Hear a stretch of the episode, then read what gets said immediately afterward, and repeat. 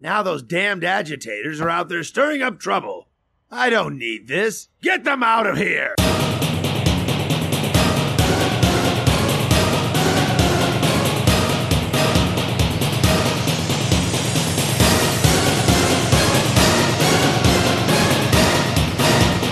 no limit on the budget. The budget is like not an issue.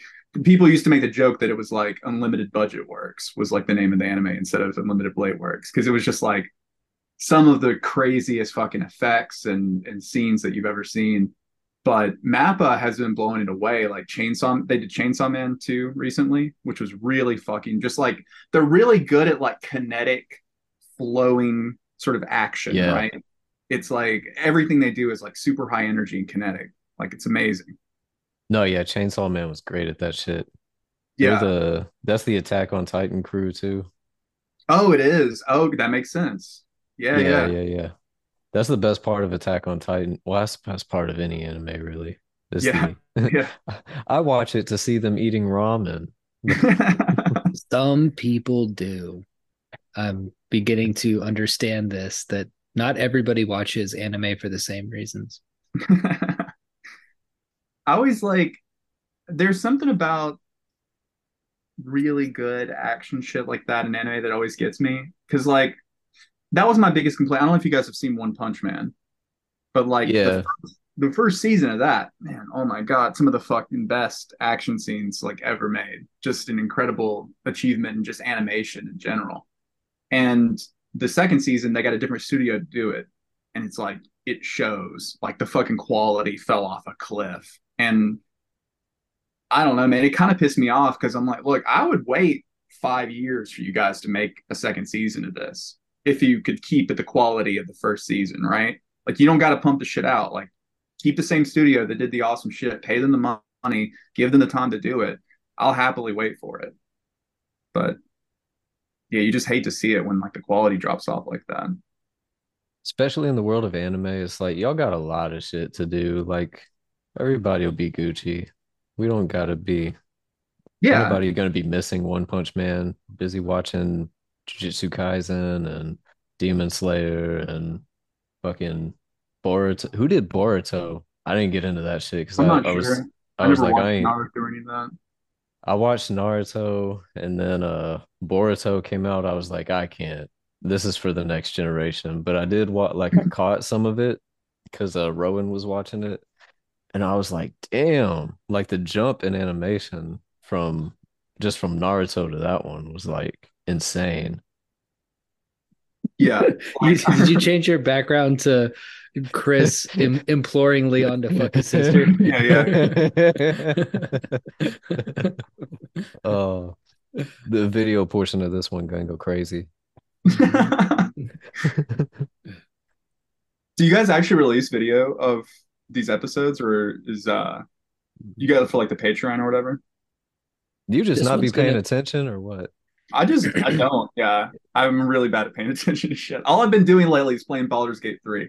That's been like my Oh, I got to get on the like, Baldur's. a month now. Yeah, my coworker was talking about the Baldur's Gate 3 and uh yo, by the way, I added my th- my buddy, he works across the hall from me, also Mhm. an English teacher. I added him on PlayStation Network and you know, I was like snooping seeing what games he played and shit.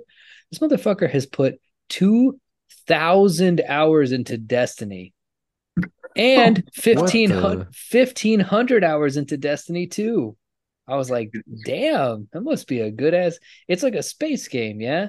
Uh it's not a good game. Um, it's an addictive game because it's got the whole like sort of Diablo loot like cycle or whatever where Right, right, you, the- you know you get better and better loot. I mean, like Destiny 2, I like the art design a lot. It's a cool Mhm. looking game. And the gameplay's like fun for a while, but I got really bored. Like I played maybe I played it for a couple months and I just got so fucking bored with it. I got to the point where like I don't know. I used to play Final Fantasy 14 back in the day. So I played a few like a little bit of like MMO stuff. And one of the things I liked about Final Fantasy 14 is even for like the big raids and stuff, there was like matchmaking, right? Like you could choose to queue up for a certain role to go into a raid and like do this big thing with a bunch of other people. in Destiny, there are like these raids, but you you have to like find a crew of people. There's no real like matchmaking, and all the raids are like they try to do these MMO style mechanics inside of a first person shooter, and it doesn't fucking work. Like I remember every single raid, there was like all of these like weird fucking puzzles, and the guys I was with, I was with, they would all like argue with each other, and everybody get pissed off and eventually quit, and we'd never finish anything. I was like, I got better shit to do than play this. That's awesome. That's awesome. I mean, but it's, yeah, it's, it's, I mean, it looks cool. Like it actually, like, um, there's this. I'll send you a video. Of this one thing. It's probably the only Destiny two thing you need to see. Um, it, it's something that's not even available in the game anymore. I think, which was this like, it's like a little sub side quest thing called Whisper of the Worm, where you can go get this like really cool sniper rifle, and it's got some of the coolest like Nihei esque like blame architecture I've ever seen in a game, like and super cool like soundtrack and stuff. Um, but it always irritated me because it's a timed thing. You have to wait for the portal to appear. It appears randomly like throughout the day, so you just gotta fucking sit there with your like thumb up your ass waiting for this thing to appear. And then once you're in, like you only get three minutes to like get to the end. It's like a speed run challenge thing. But the whole time I'm like, Uh. I just want to like hang out in here. Like this is like the coolest area in the game. Like this is like super neat design. Like somebody obviously spent a lot of time and energy like making this, and I hate that like I have to just like speed run through it.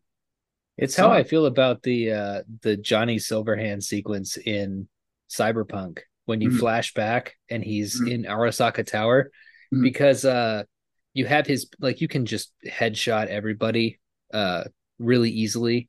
I don't know if they like tweak the mechanics to make like people who suck better or whatever. but um it's playing the rebel path which is like the main cyberpunk song and it's this really awesome driving techno beat Mhm. and his reloading animation like whenever you reload he like drops the shells and like spins it to Oh, to wow. reload it. And so you have this thumping I, i'm talking like blood rave from blade level awesome techno track while you're like headshotting motherfuckers and then reloading by spinning your pistol. And uh my kid loves it. I have a save file right before that so i can just Uh. play that scene and he can go like yeah while i'm headshotting people. But you're like that could have gone on it it's about a five minute sequence but it could have been an hour and i would have had fun you know Yeah. even though you're you're spongy and you you know you're meant to get through it it's a story cutscene basically Mm. but that was like one of the best parts of the game I hate when shit like that, that that obviously had a lot of time and thought put into it, ends up just being like this short little thing. Like there's a similar deal in Baldur's Gate that I just got through where there's this whole kind of in-game. I'm in the like, sort of in-game right now, and there's this whole big in-game optional area that kind of has like an optional RPG super boss, right? Who's supposed to be super super hard. Everyone's talking about how he's gonna be so hard to kill and everything, and you know you might not make it. And his fucking boss music is a completely unique track that is a musical number that has the actual voice actor for the role like singing like about himself as the boss or whatever. It's so fucking cool. And I killed him in one turn. Yeah, yeah, over. yeah. I was like, fuck, like I'm too fucking strong. I'm literally one punch man in Baldur's Gate right now because it's like I have broken the game so much because that's what I do when I play RPGs is like I just Mm-hmm. find the most broken synergistic shit I can find and I hammer it and I've actively killed my enjoyment. I could have had so Yeah. much more fun had I just like not min max the shit out of every single one of this is like the fucking hp lovecraft grimoire magician's life story it's like i've become too powerful yeah, really. nothing's fun anymore money flows to me love sex beauty everything Yeah. I get a challenge? I just need a challenge. Um, hi everybody, welcome to Agitator. How, how do you do it, Kelby? What's the what's the the the line, the byline? What's good? This is Agitator, the modern day retelling of Rocky Balboa, starring two mystic juggalo weebs, and today guest starring once again a fan favorite, a host favorite, Wren Collier, here to talk about all the Resident Evil CGI movies. I've been wondering how to title this one because uh I went searching for some Resident Evil podcasts. And I don't know, just the vibe of them. I was like, no, I didn't even have to listen. I was just like, Nah. I'm amazed Nah, that they even ain't exist at all. oh, dude, I watched a uh, a three hour lore video that was fantastic. It's got five million views, and it goes through every single Resident Evil property up through Infinite Darkness. I mean, even the comic books, and they put it all in uh, in chronological, not uh, chronological by release, but in terms of the universe. yeah, yeah. And I was like, yeah, that's something I could never do. Like, I can't compete with that because I I don't care about what. Is that the the ink ribbon guy on YouTube? yeah, yeah, it's yeah, yeah. I've watched yeah. some of his stuff. Yeah, Yeah, it's good. I mean, I'm glad it exists. I'm not knocking it, but it's just, hey, everybody, welcome to our video, and we're going to show you every Resident Evil. Now, some of you might take issue with the fact that we are using the remakes instead of the originals. We don't really care. Sound off in the comments. It's that. it's that voice. yeah. And That's why people uh, keep coming to this. They're like, I learned nothing, but damn, the voices are so refreshing. Absolutely. People just Oh, love my. dulcet agitator boys. They do. They do. We're like, uh, what it was it called? R R E S P S P M ASMR. E- Yeah. ES, ESP. ESP. ESP, FBI, We're kind of DOA. we're kind of like a CIA, DOA, FBI, ESP type podcast. Um, so I started. I think we all Wren. You, I think you watched him out of order, but uh, I started with Degeneration. So we will start with Degeneration, which came out in. I've got the Wikipedia right here. 2008. Thank Yeah. you. Directed by Makoto Kamiya, who, when I Googled him, I found nothing else. Yeah. Um, it is a 2008 Japanese adult CGI biopunk action horror film. By the way, biopunk is badass. That's a I thing. write something oh, shit. Yeah, we gotta That- get into biopunk. Well, I'm rewriting Roughneck, and it's gonna be biopunk. So Biopunk. That's just a cool word. Not all punks are are created equally. yeah, steam steampunk is on the lower end of the totem pole. Yeah, steampunk's down there. Although the people who created steampunk are are badass. KW Jeter and Tim Powers, like they they invented steampunk, and they're awesome. But then it became a kind of a fat girl thing, I think. Yeah, I've all I've liked Real big Dragon steampunk. Con energy. Yeah. Yeah. That's more the the cosplayer shit that made that that watered that shit down. I've never disliked a steampunk thing that I like that I watched. so in Degeneration, we Oh, begin the. by the way, Oh, is this ahead, the first CGI Resident Evil movie? no, Okay, I No. didn't think so. The first No. one was this like 4D exterminator thing that was like a tie-in movie to Resident Evil 3 or something. But it's not Mhm. like I it's more like a 19 minute long short film thing. It's not really like a movie. It's, so like I don't count it. It's on they the did Wiki- a they did an RE4 one too, which is just basically the cutscenes. Yeah, uh, it's just put the cutscenes from Encore, yeah. Yeah, yeah. But this is like I I mean essentially yes. Uh in the sense that we mean. So so yeah, I mean they'd had the live action movies, which by the way, one of my students when I asked them to uh write down their favorite movies, he was like just straight faced. He was like Resident Evil, the live action stuff with Milla Jovovich. I was like, "All right, cool, man. Yeah." Hell the, yeah. the first one is fucking good. Okay, Mhm. Like, hmm I'll say it. Like it's it's not bad. Like the sequels are like I, I kind of hate the second one because of like they actually start pulling in like shit like Jill and, and other characters into it, and it Mhm. kind of sucks. Mhm. It feels more like a Sci-Fi Channel original movie than like I kind of like in the first one that Paul Anderson was just like, you know what, fuck all the existing lore, all the existing characters. We're just gonna like tell an original story like sort of set in a similar world, like similar, you know, umbrella and everything. And it's not it's a fucking good movie. I remember like it was like the it was on the very like front end of like the zombie movie revival of like the 2000s, right? Because it came out, I think, before uh, Zack Snyder's Dawn of the Dead remake, hmm and like it, I felt like it, it like kicked that off. So like I think like stuff like The Walking Dead is a direct result of Resident Evil, like the Paul Anderson movie, making like zombie stuff cool again. Mm-hmm. Yeah, hundred percent. I fuck with Apocalypse just because uh I, I I don't know, probably nostalgia. There was a Mhm. lot of like the soundtrack is great, it slaps. The mesh top and uh Mike Epps. Those Oh yeah. those three things kind of make it for me. Yeah, it was cool. Like a bunch of the games ended up using the laser hallway scene from Resident Evil, Mhm. like in the games itself. Like the, I guess the you know Capcom devs thought that was like such a cool idea because you see it in Resident Evil Four, and then in uh, I think like Dark Side Chronicles, it, there's like one that's Mhm. like literally like directly from the movie, like same design, like with the lights and stuff. You get a reference to it in uh was it Vendetta with the the strings? They run Oh, in and they're just like, oh, Yeah, yeah. Yeah, I mean it, it was influential. I think like people, you know, the the first one definitely I think stands up as a as a good like horror action movie and the sequels are, you know, hit or miss, but the first one definitely is awesome.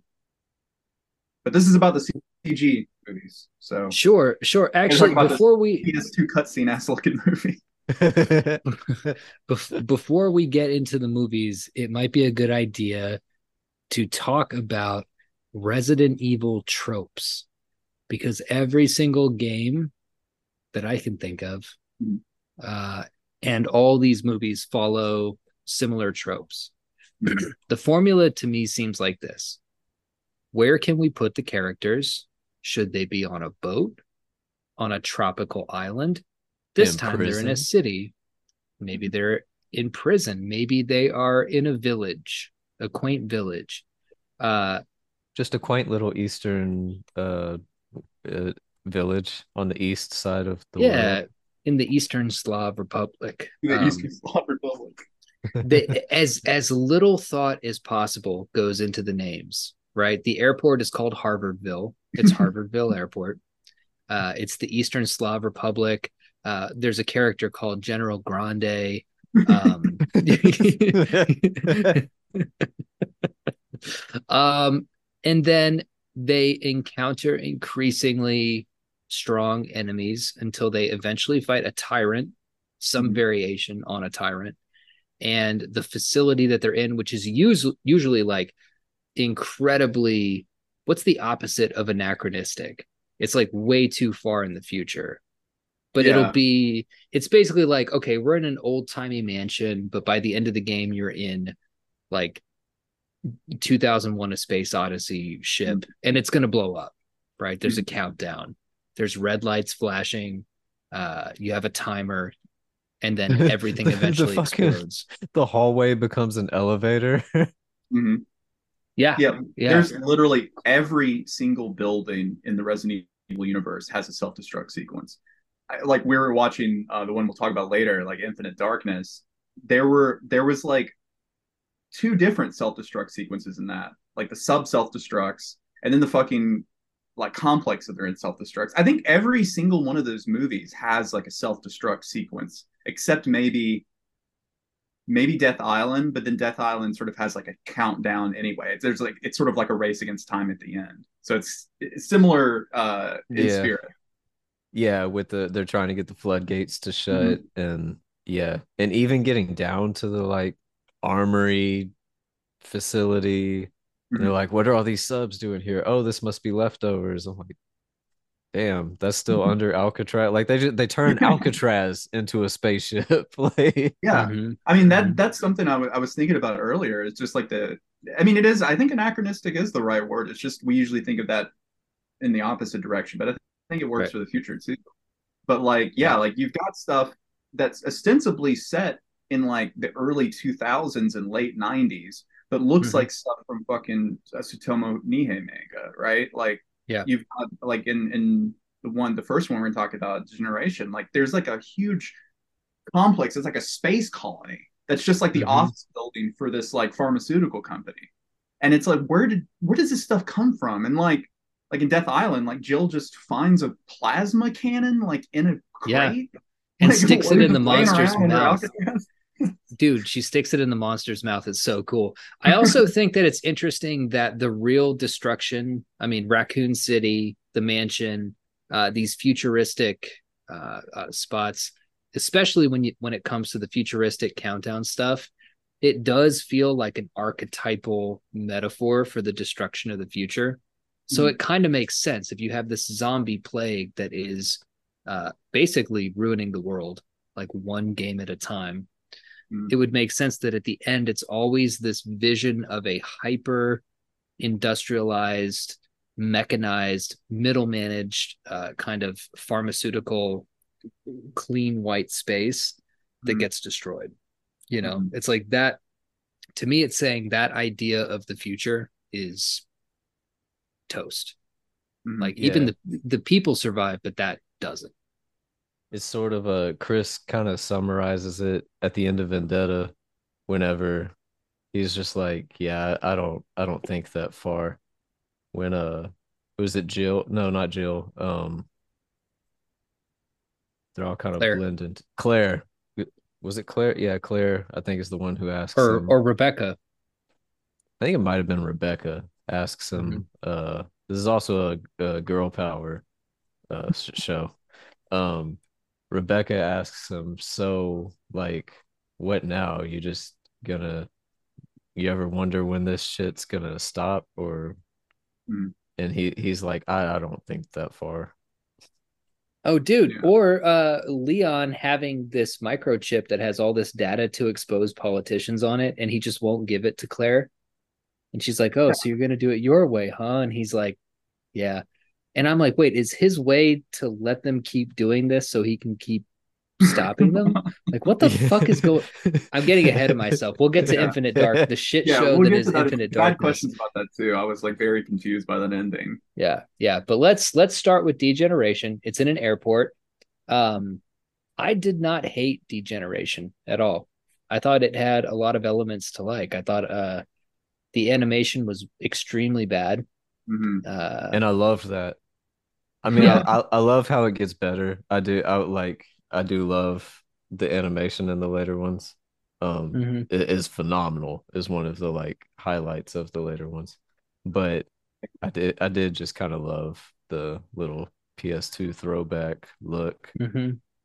It really does look like a cutscene from like a PS2 game. Like it's it's ve- everybody's like super shiny looking. It's very like of its era, and it's real rough, but it's charming in its own way. Like Degeneration is like the most vaporwave of all of these movies, right? Like it it looks bad, but it has like a charm to it that uh, like I can't deny. It's And it also tries to got the have clip character. that's- Mhm. Go ahead. yeah, it's also got the clip that's got to be the uh intro to this episode. These damn agitators. These damn agitators. Um it also tries to have character development with the chick in it Mhm. like her her home gets destroyed her bro i also love how in resident evil everybody's related you know where it's like there'll be this monster with like a, a like a dick coming out of its eye or something and they're like that's my brother and it's like okay well, what are what are the fucking odds Yeah, she was cool. I like how she she is uh, in the canon as the only white woman that Leon Kennedy has ever been interested in. yeah even mild. He does seem like he's, he's kind of like when he sees her in that sundress and he, he sees how how she's packing some heat. oh she's stacked bro Yeah, at the end i was like Yeah, yeah. damn i didn't know you were fucking you had those tigos I might have paid more attention. Can't deny that. Yeah, he's, he's only a man.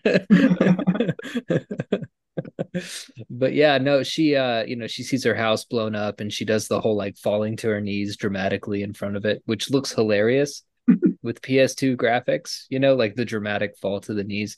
Um, but it basically see how well I can remember this plot because I watched it like a week ago. Claire's in the airport and she's she's already part of TerraSave at this point, right? Yeah, yeah, Yeah. she's there. Yeah. there. So she's with TerraSave.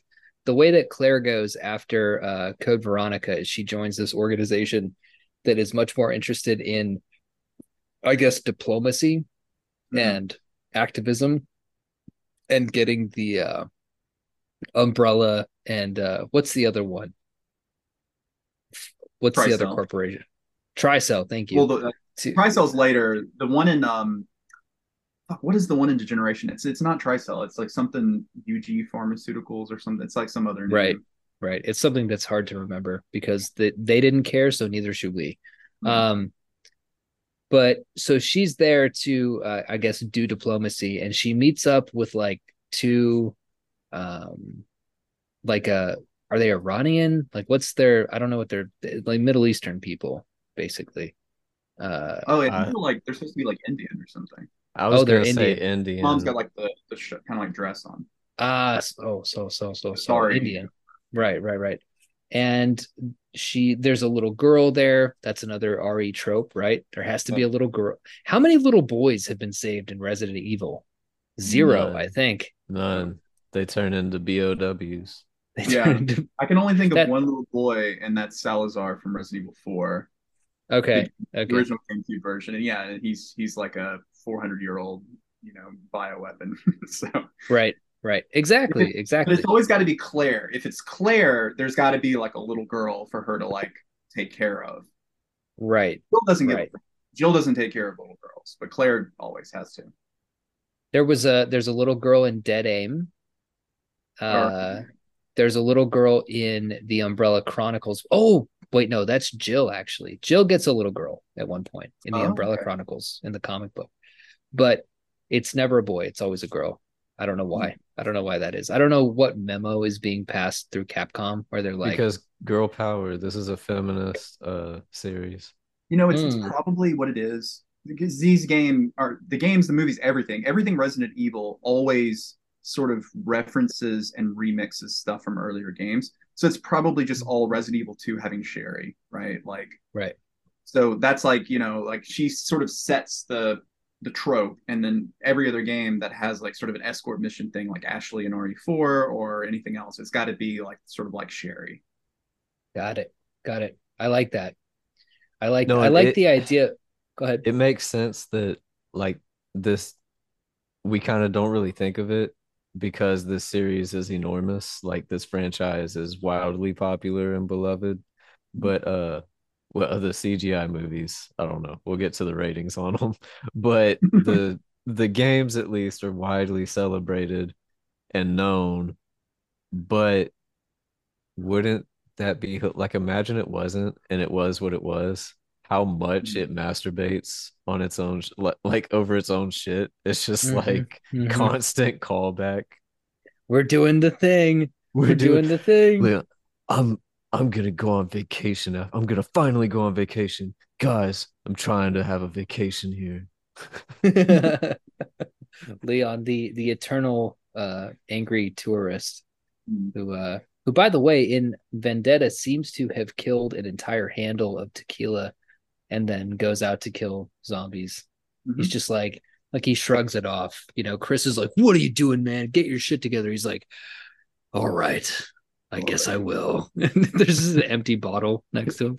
Um but okay, degeneration uh not a whole lot's coming. There's there is a a seed for infinite darkness in degeneration, which is that degeneration begins to focus on the geopolitics and the senators and the behind the scenes kind of stuff, which is my main problem with any Resident Evil movie. I feel like it's a huge misstep when you begin to include like Senator Ron Davis, unless he's going to get torn apart in like Yeah. three minutes. We don't need that, right? Mm. Like this isn't a a commentary on it because the show and the games are not uh based enough to to say anything super interesting. They are interesting, right? Like I like that they feel like pharmaceutical companies are all bad guys. I'm behind Yeah. that. Yeah, that's Hun- good. 100%. Hundred percent. This But then it's like- taken off of YouTube. Yeah. But then their whole thing, like the problem with Resident Evil is that it also believes that vaccines are real. So then they're like, oh, but we, like, Rebecca can synthesize the vaccine in three minutes. and uh, I can suspend my disbelief for a lot of things, but that's not one of them. Like, where are the, where are the trials here? Um, but uh, I liked the airport scene. I really liked that they had an airplane crash into the airport. It felt very video gamey to me because that's another thing that Resident Evil does so well is that it has like helicopters and planes and trucks crash into buildings and create obstacles. Mhm. There's something very aesthetically pleasing about like a like in RE2 like a helicopter on fire that you you can't get through that hall in the police station before you get a fire extinguisher. Mhm. And then in the remake when you do like the nemesis just Yeah, push, fucking or Mis- Mr. X. Mr. X, yeah, just yeah. one hands it, yeah. Um, but uh, by the way, RE2, Mr. X, like I didn't realize until I was like three fourths of the way through the game that they had programmed him to actually follow you, and I Oh, was yeah. like, damn. This shit is crazy. Like I was in the library and I suddenly realized, like, oh, if I climb up this ladder, he does too. Like he just follows you. Um, Okay. but uh, so I like that. I like that the airplane actually crashed. I liked the running through zombies scene. The disposable guy gets disposed of. Um, and then after that, the movie is kind of like muddled until you get to the facility. You know, it's there's a lot of stuff going. There's a guy whose family was killed, uh, except for his sister. Was that what it was, or did he kill Yeah. somebody else? I forget what Well, he was. was an umbrella researcher who was working in Raccoon City, but he was out of town when the shit went down. But his family was like still in Raccoon City, so they all got. Mm. But then he Right. survived, and then he was like forming this whole plan. he was doing the Eric Andre like let me in thing, and they Yeah. they wouldn't they wouldn't let him in. So he uh he becomes a, a tyrant thing, Mhm. and they fight him, and that's that's the movie pretty much. What was Yeah. what was note notable about that movie to you guys? Because nothing is really sticking out. I mean, I was when I when I think about this movie, I really honestly think it would have been better if it had stayed smaller scale. Like I like that you Exact- brought yeah. thing about the geopolitics stuff. Like honestly, the entire movie should have just been the airport. Airport 100% i was so shocked when they were outside of that harvardville airport. I thought Yeah. like okay that like because there's so many places you could go. I Mhm. mean if you think about denver airport and all the tunnels and Yeah. stuff you have a perfect setting for a for a whole movie. So when they were outside of it like talking to the military and the senator said i'm safe and now you're all in trouble i was just like what what are we doing here? What are we doing here I mean, the later movies, uh, like Vendetta and Death Island, really understand the assignment for an RE movie, where they're Mhm. like, they're in there, they're fighting creatures, that's it. Yeah, and I thought they did that great. But this one, this one in Infinite Darkness really seemed to uh, try to have a story, which I think is the is a fatal flaw for Resident Evil. Though I did- I liked the senator of degeneration, but I didn't Mhm. like any of the politicians in Infinite Darkness. Yeah, I mean, like, it just it, it really is a lost opportunity because that airport, like, just escaping the airport, that whole thing, like, that's a perfect setup for like a horror movie. That's a perfect Yeah. like. I forget who said that. I don't know if it was the Red Letter Media guys who were talking about like Tremors or something, and they said like it's like the perfect movie setup. You have a bunch of people trapped together in a place where there's some sort of external threat that's like either trying to get in or they're trying to escape from. And that's like the basis for like a good horror or like monster movie, right? So like once they're out and they go to this weird fucking superstructure, megastructure pharmaceutical company thing and there's this whole big action sequence. It almost felt like that like was in it because someone was like, well, it's Resident Evil, so we've got to have like the lab and we've got to have the self-destruct sequence and everything it, it feels like they like weren't confident enough in their original premise to just like go with just the airport as the setting. I'd love to know more about like the production or if there's any like interviews or whatever with the the guys because it, it really feels like almost like two different movies. Like you got disc one and disc two, like it's a PlayStation game or something. Yeah.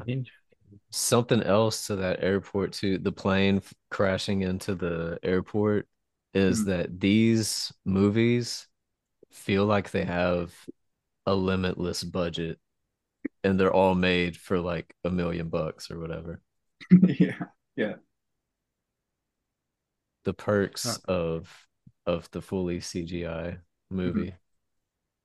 I tried to find an, an interview, but uh, San Diego Comic Con exclusive Resident Evil Degeneration interview from 2008. But I I could way back machine it. Here, way back machine this. This might be fun. Did you even try Wikipedia? Oh, there's a um kind of a Mandela effect going on with this movie too, because I feel like I was way younger when I saw this poster and it came out in 08, and that's just not making any sense to me. I feel It's like because they're all like the same, dude. It's just because they're all the same. I think. so I probably saw a video game poster and I'm thinking I saw Degeneration or something. yeah, yeah. I've got this weird Mandela effect thing too with this movie where it's like I swear to God that there was like an actual game, a Resident Evil game that was like set in an airport. Like this, like like that whole sequence was in an actual video game. But apparently, either I like saw a clip of this like years ago and have conflated that with other things in my brain or something. I- Like I don't know. Yeah, because they Uh, no, none of them were none of them were an airport. Yeah, because there's there's some of the Resident Evil games I haven't played. Like I haven't played um like Outbreak and uh Dark Side Chronicles and some of those other ones. Like I've seen videos of them, but I've only really only played like the mainline games aside from six, which I, I feel like at this point after watching these movies and they all have like tie-ins to Resident Evil Six, I feel like that's the big gap in my my Resident Evil experience. I need to go like get it on Steam or something and play through it. What are some of the tie-ins? What am I missing? Because I haven't played six. Well, Infinite Darkness was apparently sort of like a thing to hype up the release of six. Like it goes directly into six, apparently. Because like that's why it's talking about like Tricell and everything, because I think Tricell's the big villain in six. So it, it like sets up a bunch of like plot elements. And I know parts of six like take place in China and stuff. So there's like the Chinese connection from Infinite Darkness. So People hate six, Oh, dude. shit. I was I know, about to buy it today. yeah, it's I've ten. It's ten it. bucks on PlayStation. I mean, like that one in five or ten. I bought uh three Five remake. rules. Yeah, Five rules. I played game. five. Five is badass. Yeah, I Yeah. played five back in the day. But I people just never played six, six. like yeah, I mean people I I've listened to other people, which is what Mm-hmm. I should never do. Um but yeah, I remember it just got such bad reviews back in the day. And I remember watching some gameplay and I was like, yeah, this doesn't really look like a Resident Evil game. It's just I think at the time I was like so burned out on like third person cover shooters because that was like the big thing at the time. Like the Gears Mm. of War games and all that kind of stuff. It was like every fucking company was like, yeah, we got to have an over the shoulder. It was the Resident Evil 4 curse, right? Like Resident Evil 4 created this entire genre of video games. And then every single game, every big action game for like 10 years was like an over the shoulder third person Yes. cover shooter, you know? Yeah. Oh, bro, did y'all ever play this game? What was it called? Dark. It looked it was it might have been well might as well have been called Resident Evil. Uh it was called like Dark Shadow or something gay like that. Dark Sector. Dark Sector. Yeah. Yeah. You have I- that yeah. blade that oh man, that shit was Get the little like badass. tri blade thing. Yeah, you have the tri-blade and the demon arm that Yeah, yeah, yeah. you look like a hot topic poster child. yeah, Dark I Sector looked was- up the interview and it uh it didn't say anything because it's an interview with a Japanese man. So every question is just uh what is the the plot of this one? He said it is a sequel to Resident Evil. Were you happy that you could set it in an airport? Yes. We thought that was great. And there was no and there was no budget. yeah. So what can you tell us about it? Not much. Yeah. That's it. Wow. That's the that's the interview. Yeah. This is why we need to interview Japanese people So we can be like, Because as soon as they do that bullshit, why we are can be like, for real. so freaky. Yeah. Yeah. why do you why don't you answer my fucking questions? You know what I'm interested in. Answer my question, or I'm gonna cut your pinky off.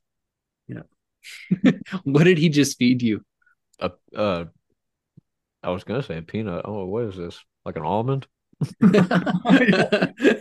Kelby's like, is this shit? Like, did, did you just put It's a just some hairball. Just comes and throws something into my mouth. I'm like, okay. but yeah, I thought that the uh I liked the fight at the end of Degeneration. I thought that the I thought the escape into water was pretty cool, like away from the self-destruct sequence. I thought that was neat. I also I liked the uh I liked the tyrant. I I thought that it looked charmingly PS2 and uh you know, oh, another RE trope. Leon has to hang from shit. He's always hanging from shit. Uh, and he does that here. Yeah. Um what was how did they, they how did they kill this guy? I forget how this bad guy died I think in he this just like fell into the abyss. Right, like in like, like, in Infinite Darkness. Was just like all of the sections of this lab just fell into a bottomless pit Mm, instead of it blowing up or whatever. mhm. Um, yeah, and he just like he fell down. But of course, it had like you know the the thing where his, his like tongue comes up and grabs your leg, and then Leon has to like right, right. Um, He shoots him in the eye, right? Yeah. He's got the the little eyeball flicker thing, and Yeah, you know, a, a rocket launcher can't take these things down, but then like a well placed bullet to the eye, the the enormous eye on the shoulder is Oh. is what does it. Um, but I don't think that Degeneration had it wasn't campy enough to Mhm. talk about that much. I don't think because it didn't have. There's a ton of fun shit to talk about in the other four movies, but if there's one sort of criticism that I have about this movie is that it's not it's just not stupid enough. It's not like fun enough. Uh the way that all the other ones are, even the one that I really hate. Um so yeah, that's all I got to say about degeneration. What about y'all? Yeah, yeah, it's got the it's got the curse of being the first too, because they get funnier and funnier the more they repeat themselves in different ways, but just straight faced. Like if you were to if I were to first show somebody Vendetta and they didn't know anything else about Resident Evil, they would think it was badass and they probably wouldn't laugh at all the parts that I'd be laughing at because it's Mhm. just like, oh, here we go again. Mhm.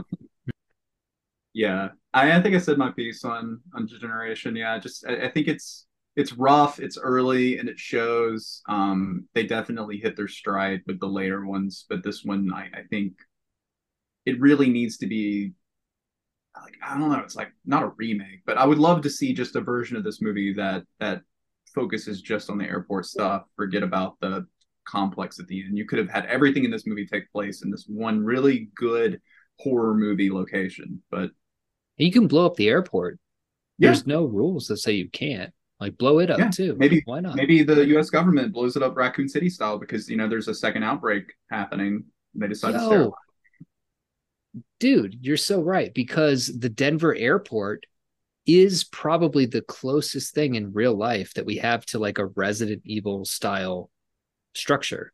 Mhm. I don't know if y'all have been to it, but like Yeah. you'll be walking and there'll be a Jamba Juice and a like a 7-Eleven, and then you'll pass a picture of like men in gas masks stabbing children to death like a huge painting and then like you walk past a a horse that has these glowing red ruby eyes and Yeah, I remember It's- seeing it's- that horse when I was driving out, and I was like, "What the fuck?" There's like a yeah horse on the outside of the airport with like glowing eyes.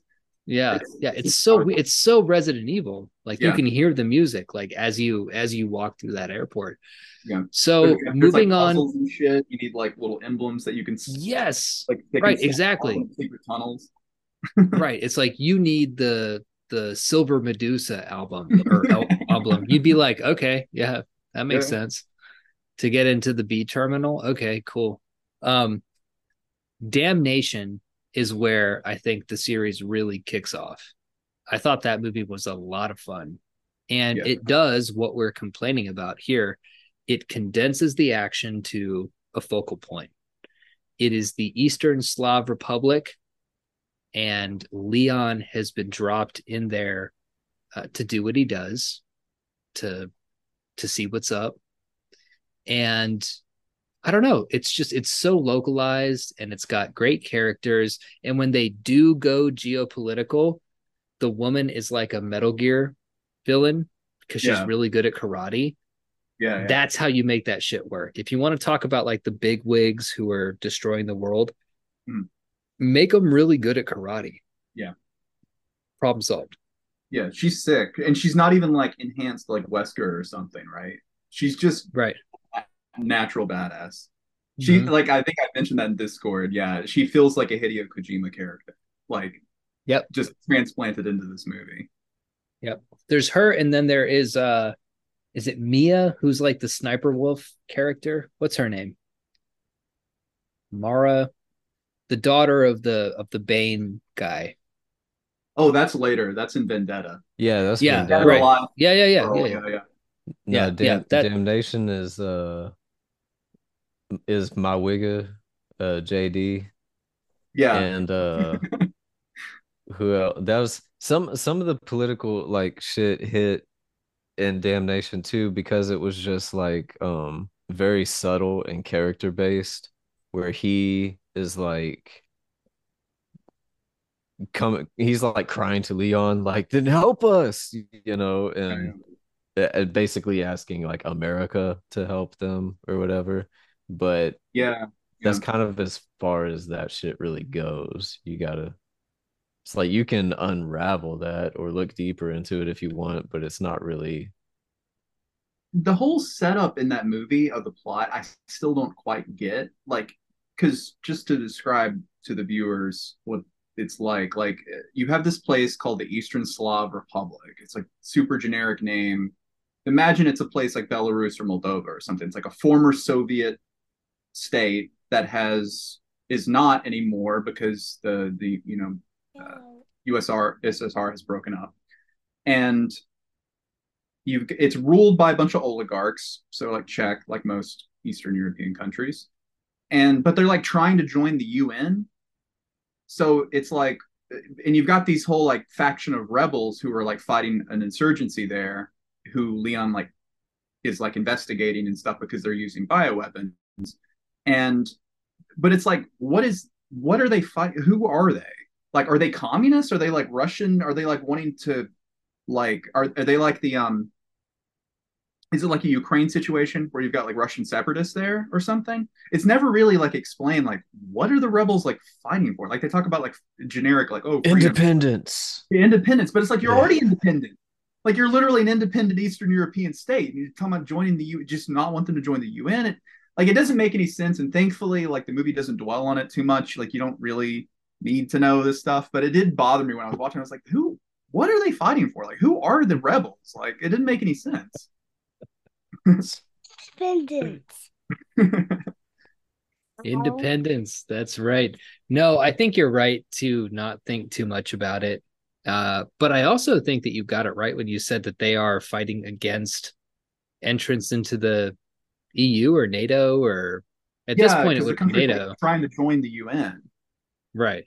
Right. so i guess by And- nato but yeah Yeah, so uh basically they find out that there is a rebel leader who can control lickers. Mhm. Basically, this is I feel like this was the first time I saw in the series that there was a this idea that zombies could be controlled, which Yeah. becomes a, a a bigger thing later on. Yeah. Um especially in Death Island, where he has like his, you know, homing mosquitoes or whatever. Yeah. Um, but it's got such great action scenes, right? And I think also the leap in animation is Yeah, really good. It's it's a four year gap, but Damnation is head and head and shoulders above uh Degeneration in terms of uh it just looks cool to see Leon walking through these deserted, bombed out Slavic streets and Yeah. occasionally encountering a licker or a zombie or whatever. It's it's just it's a cooler setting, I think, and they don't they don't ever change that setting. That's just where the movie is. Yeah, it ties into Resident Evil 4 because they, they're like controlling the lickers and stuff through plaga parasites, like the same parasites that were in Resident Evil 4. Um, which actually that was like another complaint about Damnation I had was that all of the plaga infected humans in the in the town that Leon and the rebels are in, they all act like zombies. They're sort of like, you know, and like sort of Mhm. shuffling Mhm. and stuff. But that's not how the plaga infected humans in like Resident Evil 5 and Resident Evil 4 act. They act like normal people. They can even like talk and like speak to each other and communicate, right? They're just like Mhm. controlled. So, like they're mind controlled by whoever the you know the queen or king plaga is. Like in 4 it's like um Saddler, right? Who's like Mhm. controlling all plagas and he can like see through their eyes and stuff. So it, it's like cool they bring that back, but I wish they'd been more consistent with that because it's like that's kind of what makes the plaga things like scarier than zombies because they're just like people. They're just literally normal people who want to like rip you apart with machetes and, and axes and stuff. Which is way scarier to me than like zombies. Yeah, yeah, some crazy scenario almost. Yeah. Yeah, but exactly. not even. think they can strategize you know like you know that that's what makes that was like the big leap when people play i remember the first time i ever played resident evil 4 on the gamecube you know i was like used to like resident evil games with like slow moving zombies that you could just like walk around or all you had to do was just like go into a different room and they couldn't get to you. But in resident evil 4 like you know you're you're like barricading a house and they're like breaking the windows upstairs and getting ladders and like climbing up and shit and, like throwing stuff through the windows at you.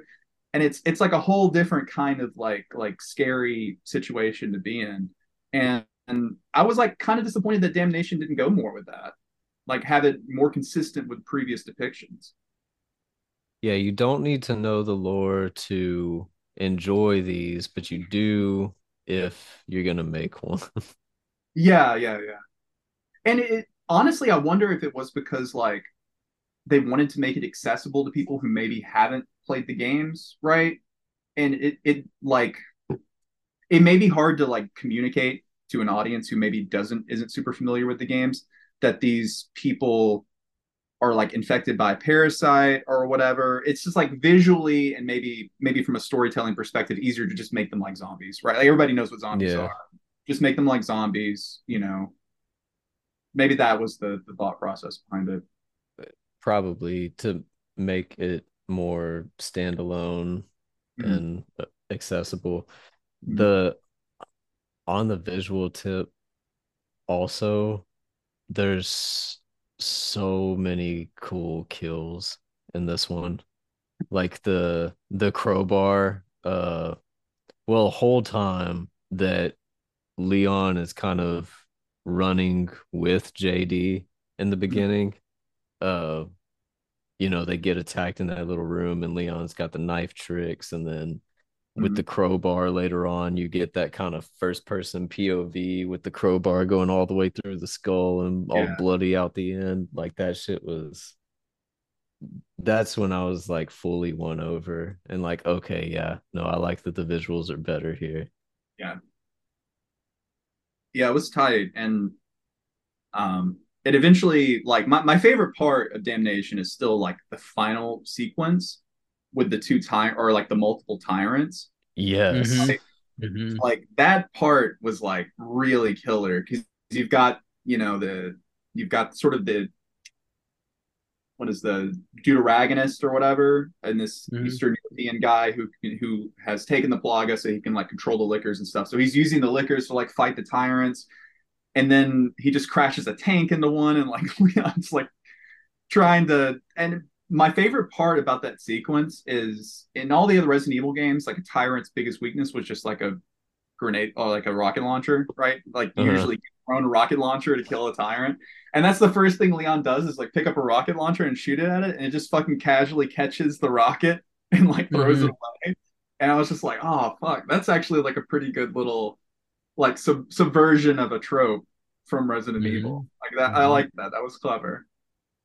Also liked the tank too when he's trying to get uh He's just it's like ding hitting him against the side of the head Yeah, it's like I, I think I, I said this in Discord, but that part, I'm just like, why did why did they even make lickers and zombies and shit? Why don't they just like use tyrants? Like they're obviously like superior in every single way to every other BOW. It's like they can think, like they can act rationally, they can take orders because they make a big deal about oh BOWs can't be controlled except for this BOW that's been around since the very first game that we can control. because they got to save it for the boss fight. Exactly, it's got to be the This- boss. Fight. You gotta have it for the boss fight. the boss fight. and also, if you are like me and you're retarded, you haven't thought about that until right now. Yeah, I didn't like, think about it at all. "Oh." I guess I guess the very first tyrant couldn't be controlled because he he like impales Wesker, right? Like Wesker lets Mhm. him out and then he fucks up Wesker and you have to kill him. Yeah. But, but like everything from like Mr. X on and like Nemesis and all those, these are like powerful BOWs that take orders and like can follow an objective and like pursue a, a plan and everything, like can act rationally. So yeah. maybe they're just harder to make. Maybe Yeah. it's like may- maybe the the cost ratio is like not there. You know what I mean? Yeah, yeah. Like, oh, we have to sacrifice like three thousand people, and it takes a year to to get a tyrant right. Mhm. But you can make a zombie like that. So maybe it's expediency. I read a whole like really nerdy thread on Reddit that was talking about the possible like like the feasibility of tyrants and Resident Evil and like how much it would realistically cost to engineer something like that. And like the long story short, like it's completely insane. Like it, it would never be feasible. It would cost so much to even make one of them. And it can be killed by like small arms fire. Like There you go. like at There the end of go. damnation, like an A10 just swoops. I thought that was awesome though. Like I love the A10 like coming in and just like gunning down the one tyrant. Yeah, that shit was so tight, and like half of its body pops off. Like that Yeah. that was that was a cheering moment. It's kind of the same question as uh if black boxes survive airplane crashes, why don't they make the plane out of the black box? Yeah, It's yeah. like, well, why don't they just make a dude who's made out of nuclear bombs? Just do that. You know, like his arms are nukes, his his head is Yeah. And then you'd have metal. then you'd have Metal Gear. Yeah, exactly. nuclear armed bipedal tank. Yeah, which you can still kill with a rocket launcher. Yeah. Yeah. Um, got to talk about JD, our favorite wigger. This he- this one had the most emotional resonancy with me. The damnation. Whenever like I saw it coming, it, he and he like they tease you, like they play with your heartstrings because he survives longer than you think he's going to, and then he survives even longer, and then the inevitable finally happens, and you're like, oh Mhm. damn, here comes the tears of blood, and he's already when he when he dabs up Leon, I was like, hell yeah. yeah. He just he's just the Eastern European guy that loves American movies and fried chicken and burgers. Yeah, He's he has bars too. Like he has that line where he's like, in America. he's like, made in America. It's like we hate America, but we love what you make. All right, cool. Right on. he was That's like, the whole world. I own 50 DVDs, none of them pirated. And it feels Kelly was like, that's sort of a commentary on Resident Evil itself in a way, because like Resident Evil, like a lot of Japanese media, is like heavily informed by like sci-fi and horror movies from America, right? Like Right. the entire thing. It's funny because like I don't know if you have you ever guys have you ever seen Sweet Home? No. Actually, is it called Sweet Home? the movie might be named called differently, but it's a it's a Japanese horror movie that the had an NES game that was based on it, and that NES game is what was the original inspiration for Resident Evil. okay. because it's like, but it's like a it's like a ghost story, like it's about like ghosts and like this haunted mansion and stuff. Um, but everything else in Resident Evil, like all of the laboratory and every all that kind of stuff takes inspiration from American horror movies. Like I even feel like the taking care of the little girl stuff comes directly from like Aliens, right? Where Sigourney Weaver's like taking care of Newt. Like I mean, especially like I don't know. There, there's just like so many callbacks to American action stuff in these movies. It is. There are a lot of callbacks to American action movies, and I love it when it's put through a Japanese filter Mhm. because the va- the values are so different. Like Yeah. the value of respecting hierarchy. So Mhm. you'll have these characters who uh, go against corrupt governments, um, pharmaceutical companies, but it's on some bigger philosophical tip about treason and like betraying the country.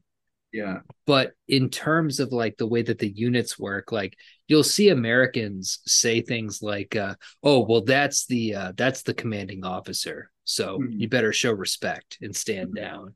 Hmm and in american movies like we're like what we don't Yeah. that's that's not how that shit works. Like they hmm. still have that kind of you know this is the boss you're the employee.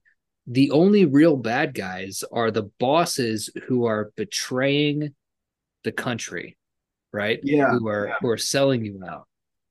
Yeah, I feel like if this was made by Americans, Leon would be like sort of like a renegade, right? He's always like Yeah. disobeying orders and like going again. They're like, you know, Leon, you got to turn in your badge. right And right he never no, turns Leon's in his good boy. badge He always follows his orders, even Yeah. to the point he fucking he makes sense for his character. yeah he fucking he doesn't he doesn't expose the government because those are his bosses Yeah. basically it's and it's a really interesting twist on everything to have a hero be like no i know that these guys are responsible for countless civilian deaths Yeah.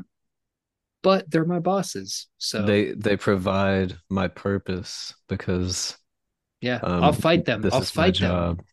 i'll Yeah. fight them but i'll never betray them Yeah. He like has has material evidence that the US government like ha-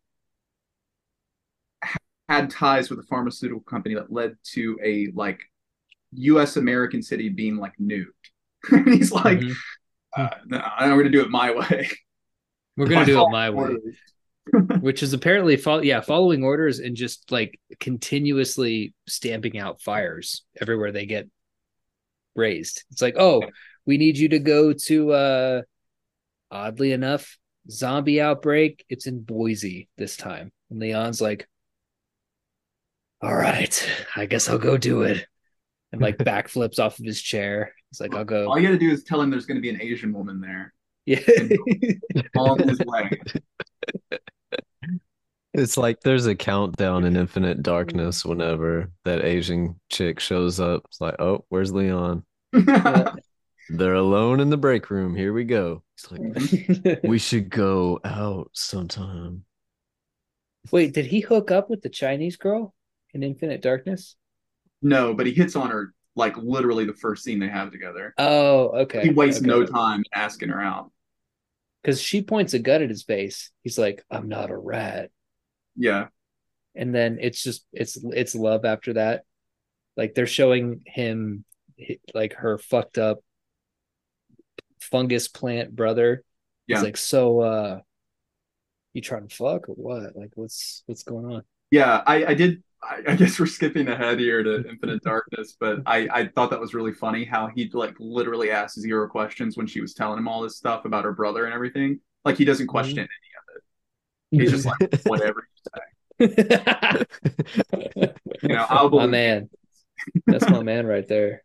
Leon's so badass. I don't care that you just like killed a bunch of American servicemen on the submarine and like you tried to kill me. Yo, okay. I don't give a shit. dude all right we got to come back to it because i will go off on like the collateral damage from vendetta on becomes becomes insane Oh my so god. let's let's move to vendetta Okay. arguably the best in the series i would say i would put it i would put it number yeah. one as well yeah Hands down. what happens in vendetta what is the plot of vendetta It's about a guy uh, whose wedding got drone striked by the CIA and decides to take down the United States of America using bioweapons to get revenge for killing his hot wife, who also happens to look exactly like Rebecca Chambers. Yeah. So right there, the most like the that would be Wren. That'd be if, Yeah, if somebody killed literally. Wren's if somebody killed Wren's Rebecca Chambers' wife, we'd all be dead right now. Yeah, my well, I mean, like just killed my girlfriend. Like, I'm not joking. My girlfriend literally looks like Rebecca Chambers, and like she literally like I I look I played Resident Evil Zero like in I don't know like 2004 whenever it came out, and the course of my entire life was like set from that point on. I'm like I'm going to date girls who look like Yeah. Rebecca Chambers, and yeah, Did you uh, meet her on a train? I didn't meet her on a train, unfortunately. Okay. I didn't get to have the full like Billy Coen experience, but That would have been so sick. but he's like the most relatable, like uh, sympathetic Resident Evil villain because he's like, yeah, I'd probably be pretty pissed at the U.S. government too if fucking they just drone strike my wedding for. I mean, I guess he was like an arms trafficker or whatever, but literally everyone is like, Who among us? yeah, who not hasn't trafficked sold, like, arms. bioweapons to terrorist organizations? You know, I mean, who that's wouldn't just an if given the opportunity thing, for a paycheck? yeah, don't Dude, hate the if you- player, if- hate the game, right? Dude, if you flashed if you mm-hmm. flashed five zeros in front of Kelby and he just had to traffic a bioweapon, Yeah. that bioweapon would get trafficked. Yeah, How many fives? Uh, bro, I'd do it for like two. Like, give me Two nine zero. hundred dollars. Yeah, like five hundred dollars. That's three extra zeros. I could do that in a day, right? Like five hundred bucks for a day's worth of work. Like, For I'm five cool. zeros, I'll fucking I'll traffic a, bi- a bioweapon and cook you dinner for a, a week. You know? Yeah, it's like, do you want me to shoot somebody too? You just want me to take them somewhere? Like, Like you got me on retainer for five zeros. I mean, wh- whatever you need to happen. yeah, I'll come like This wash movie- your dog and this movie does a weird vertigo thing where like so because this guy is is so horny for his dead wife he kidnaps rebecca chambers and then puts her like in a literal like wedding dress and dresses Yeah. her up to look exactly like his dead wife Like And a hot it's one just too, like with like a choker and shit. Like Yeah. it was a it was a hot little dress too. I was like, okay, all right. Had her titties all poking out and stuff. I was Yeah. like, okay. I didn't know Rebecca was stacked like that. she's a little stacked she's not she's not no jill no, she's not. She's not. uh She's she's not. She's not Tigo Jill. she's sporty all right as evidenced by the photo that you can find in wesker's desk in resident evil 2 she she's got the uh, she's got the bees that can course it up. Yeah. Uh no, yeah, and he, I like how he keeps her arm too. He still has his wife's arm that he takes the He's such a The- good man. He like This is her. I can sew it on to you. I was like, Yeah. all right, cool. like he rocks. He's Glenn Arias is probably one of my favorite Resident Evil villains. Even like if we're talking about like the games too. Like he's such a mm-hmm. fully because a lot of the Resident Evil games like don't really have like very well fleshed out villains. I think like my favorite ones are probably like four and like you know I like Wesker and everything. Glenn Arias is kind of like a Wesker light. You know, he's Mhm, also mhm. like He looks like enhanced or whatever. Wesker. Yeah. Yeah. he does like kind of a Wesker thing. Him and Chris have this like fight sequence that's basically just like the Chris and Wesker fight scene from uh I think it had they, they fight in Resident Evil 5, but they also fight in Code Veronica like that, I think. Because Code Veronica They was- do. Yeah, they fight, but they don't. They don't. Nothing happens. They get like separated by a, a fallen pylon or something, and they're Yeah. like, "We'll finish this later." Yeah. And speaking of Chris, I think no, no, no. In five, he he'd already started hitting the trend. Cause like that's my favorite like headcanon thing about Chris is that like after the event because if you in Resident Evil One, he, like, he's not that jacked. He's just like a normal looking guy. Right. Mhm. But then Resident Evil Five, the guy has like biceps thicker than my thighs.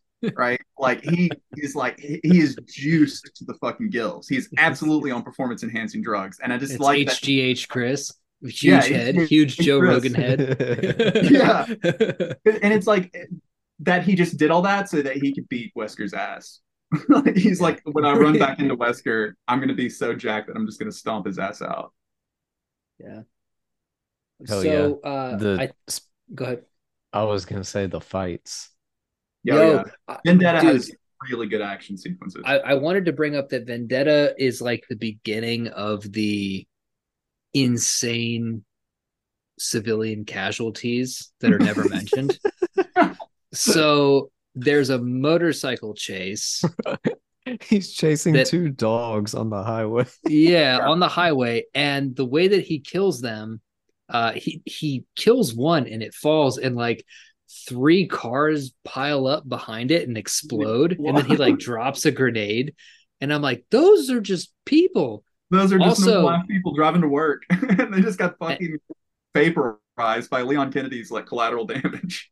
And there's one, there's I forget uh because my memory sucks, but uh there's one point where somebody fires an energy weapon in this. I think it's Vendetta. Yes, it's yeah, and it's it takes out it takes out buildings like Mm.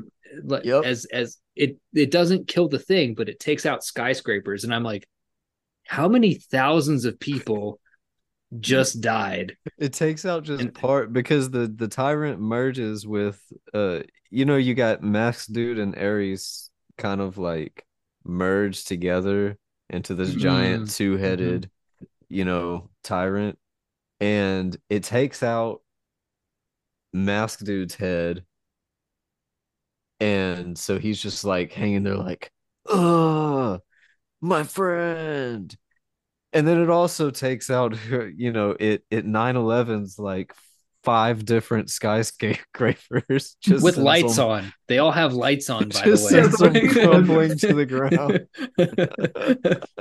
And then the movie, like the big climax of the movie is an actual like T virus like gas attack on like New York City, right? Where like a bunch of Mhm. just civilians get zombified and start killing people. Like the the They're like- civilian casualties in this movie are like immense. and they they're like we got to take out these tanks and then there's like a bad guy that shows up and they're like i'll go take out the tanks you fight the bad guy it's like no i think the tank like you should bro- both probably try to take out the tanks first and then deal with the bad guy because you know the tanks are going to turn people into zombies and the zombies are going to kill people and they're like Yeah. we'll split it's you know Yeah, division that- of labor that'll just give us more work that'll give us more purpose But do you, do you think, and I'm being half serious here, like, do you think that's kind of a Japanese thing?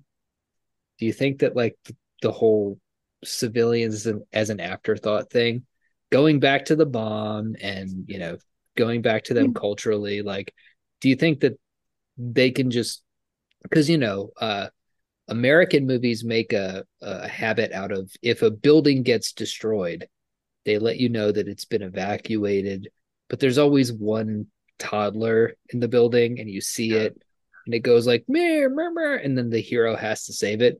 In resident evil it's like and like buildings blow up and they're like did we get him is is he dead was- what year was Vendetta? 2017 Yeah, I, there was like okay, so this is my theory. I, I think you're onto something there, but I also think it was a trend in action movies around that time to have like immense civilian casualties. Because I remember this was like a big point of uh, Man of Steel that people had a problem with. Was like in the big final action sequence where Superman's fighting Zod, just like like ten thousand people get killed and, and like you know good point yeah. Um, so I do feel like at the time there's like just something in the water where this was like a trope that you saw all the time in action movies. Because I think that like the Transformers movies also did this a lot too, where you had places that had like a lot of people in them, like getting blown Yeah. up. It was almost like a spectacle thing. And then there was a big backlash against that, and I think you started to see movies being like, "Oh no, the buildings were all evacuated, so it's not a big deal." That was the whole Mm. plot of uh, Captain America Civil War. They were like, Y'all have killed so many people. yeah, yeah. And Downey Jr. is like, Damn, I feel bad. And Captain America is like, I don't, bitch. America.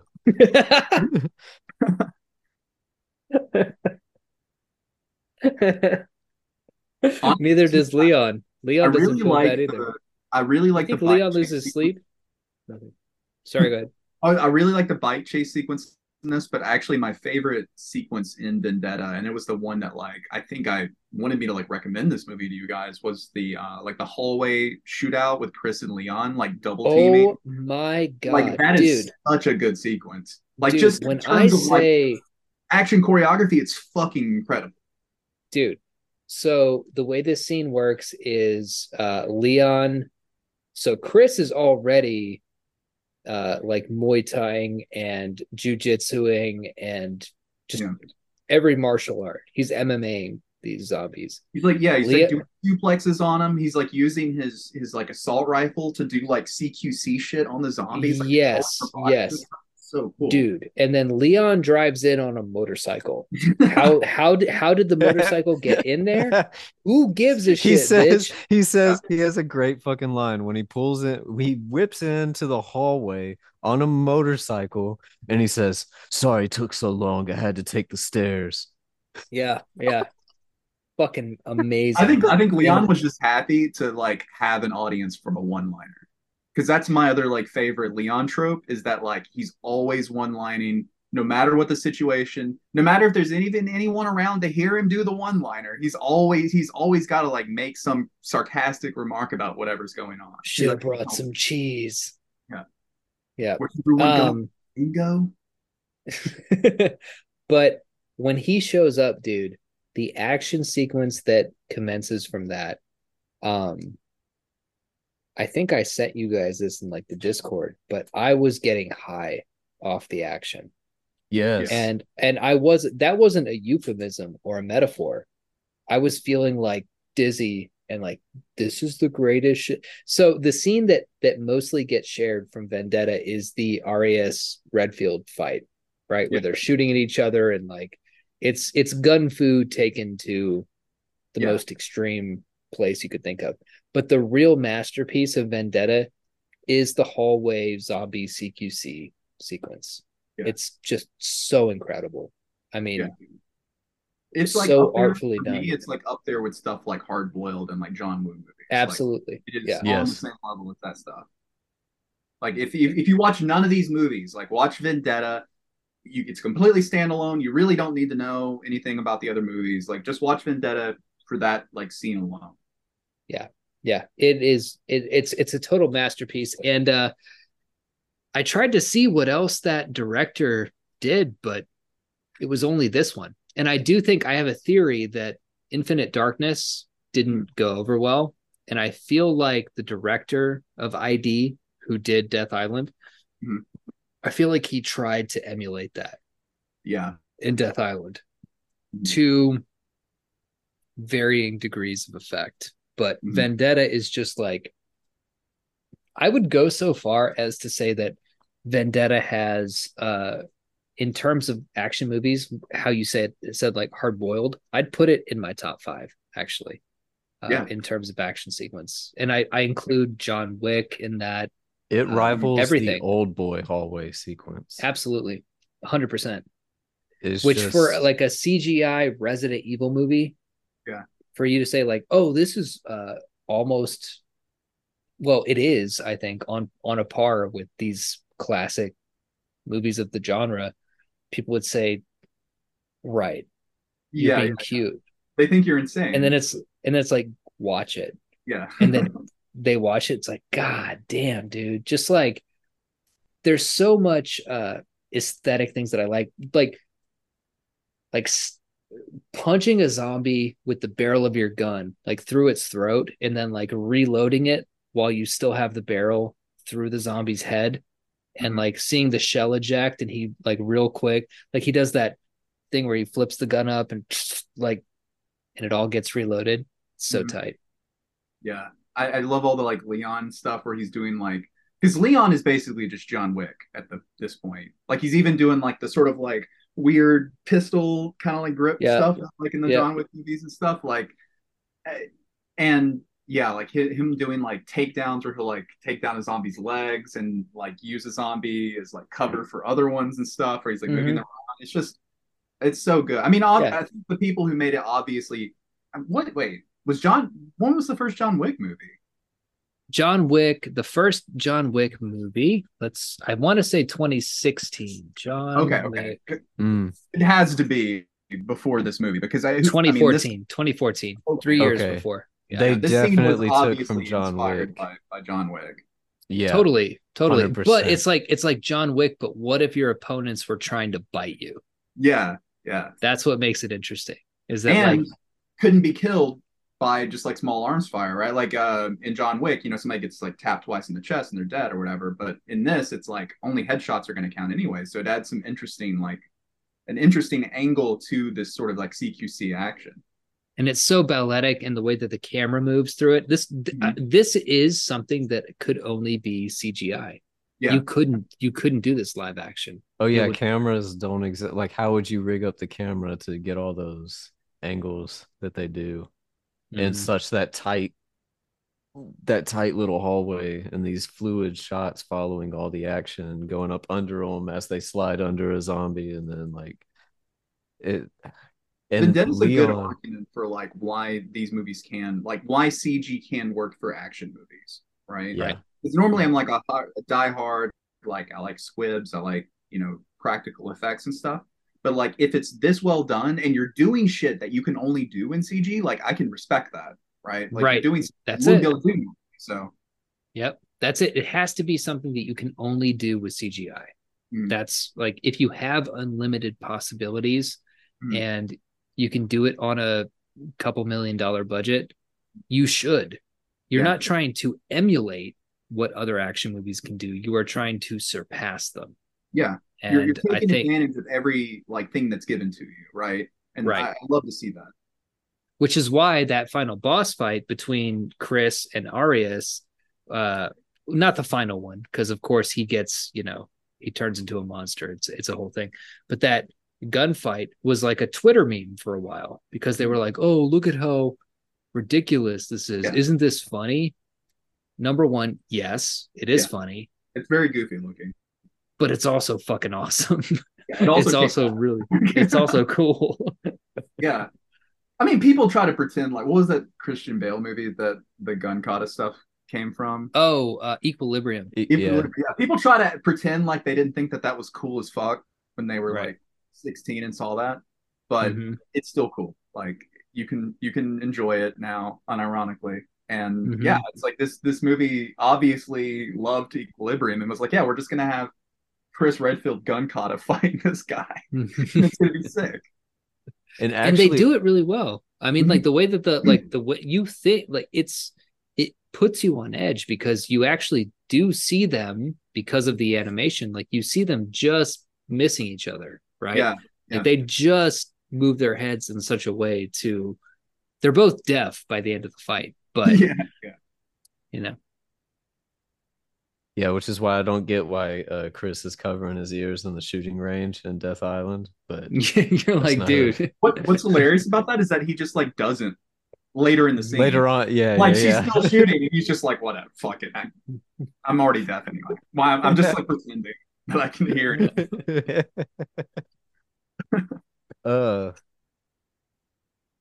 Death Island or no, uh, Vendetta. Uh, ma- yeah, and that's another thing when people complain about the people who don't fuck with John Wick, who don't get the you know just the beauty of seeing people basically dance with each other but also kill each other.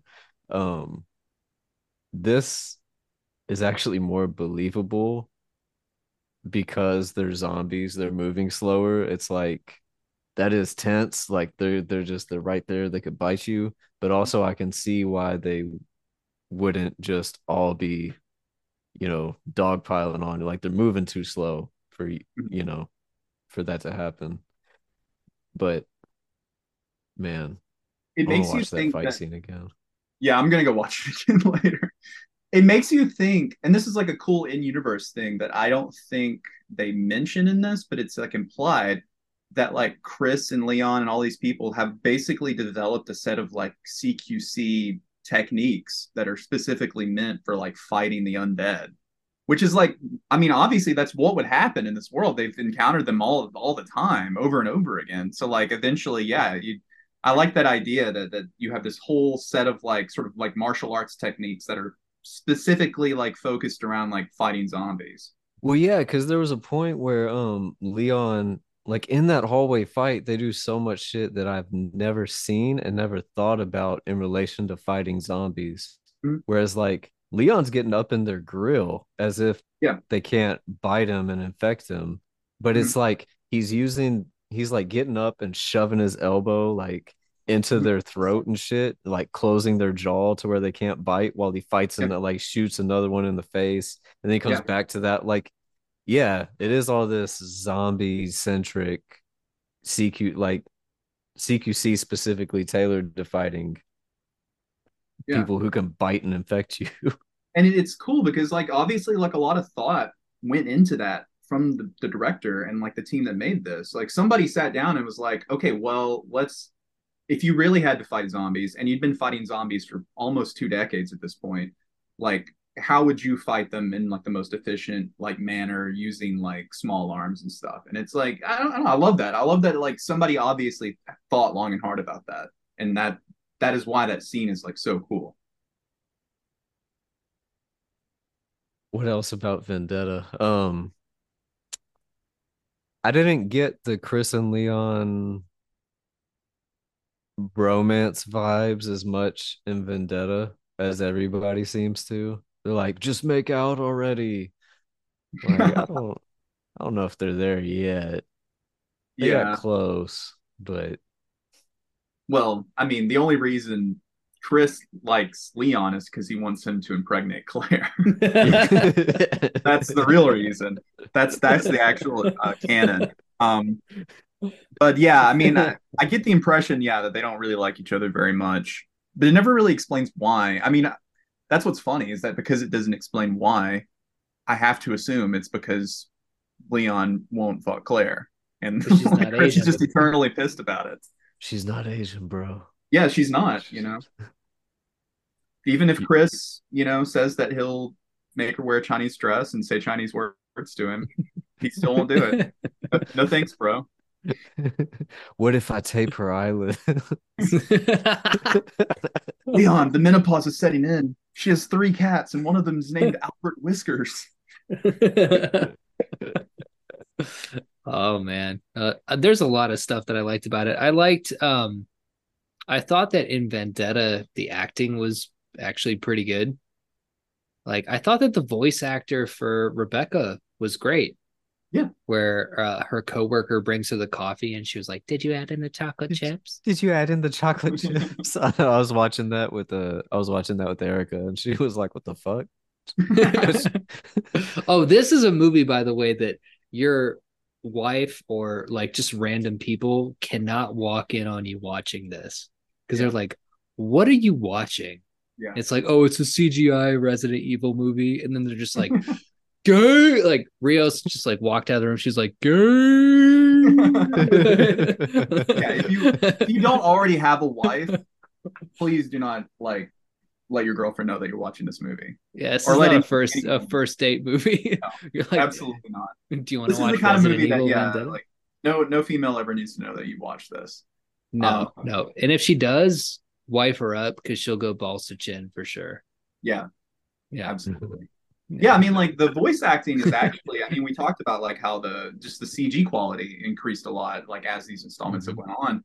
But I think the voice acting too has gotten a lot better because that was one of my sort of complaints about Degeneration or criticisms of it was that the voice acting was kind of shitty. Like I remember the, the the senator guy sounded awful. I mean, he just sounded These like damn agitators. guy. Yeah, it was like very much like they probably just got the same guys who do the voice for like Capcom games, right? Because it sounded like a Capcom game cast, like voice acting style. It was like video game quality, not feature length animated feature quality. Um, Mhm. But as these have went on, they've gotten a lot, lot better. And like Vendetta, I think you're you're on the money there. Like this probably has like the best voice acting to date of any of them. Mhm. Any other thoughts before we move on to the big pile of shit that is Infinite Darkness? No, no, no, no, no. We got to get into Death Island. Nope. Backwards. Backwards. Infinite Darkness comes next. Oh, for real? Yeah, Death Yes, Island's it- the most recent thing. It's, yeah, it's Yeah. Infinite. The, the way that the way that movies come out is not in the order that you watch them. Um, Huh. Okay. I just watched this this y'all see this joint that just dropped called uh Citizen Kane. This shit's crazy. This is Good new movie. movie. This is new movie. It just started streaming. Uh, I love the idea. Yeah, of every every movie that you watch is like the newest movie. Like, dude, have y'all seen Scream? This shit is changing the game in the Yo, I saw slasher this film. anime called Steamboat Willie. It's so crazy. It's so crazy. And it's great. And it has biblically accurate black people in it. So cool. Um, biblically accurate.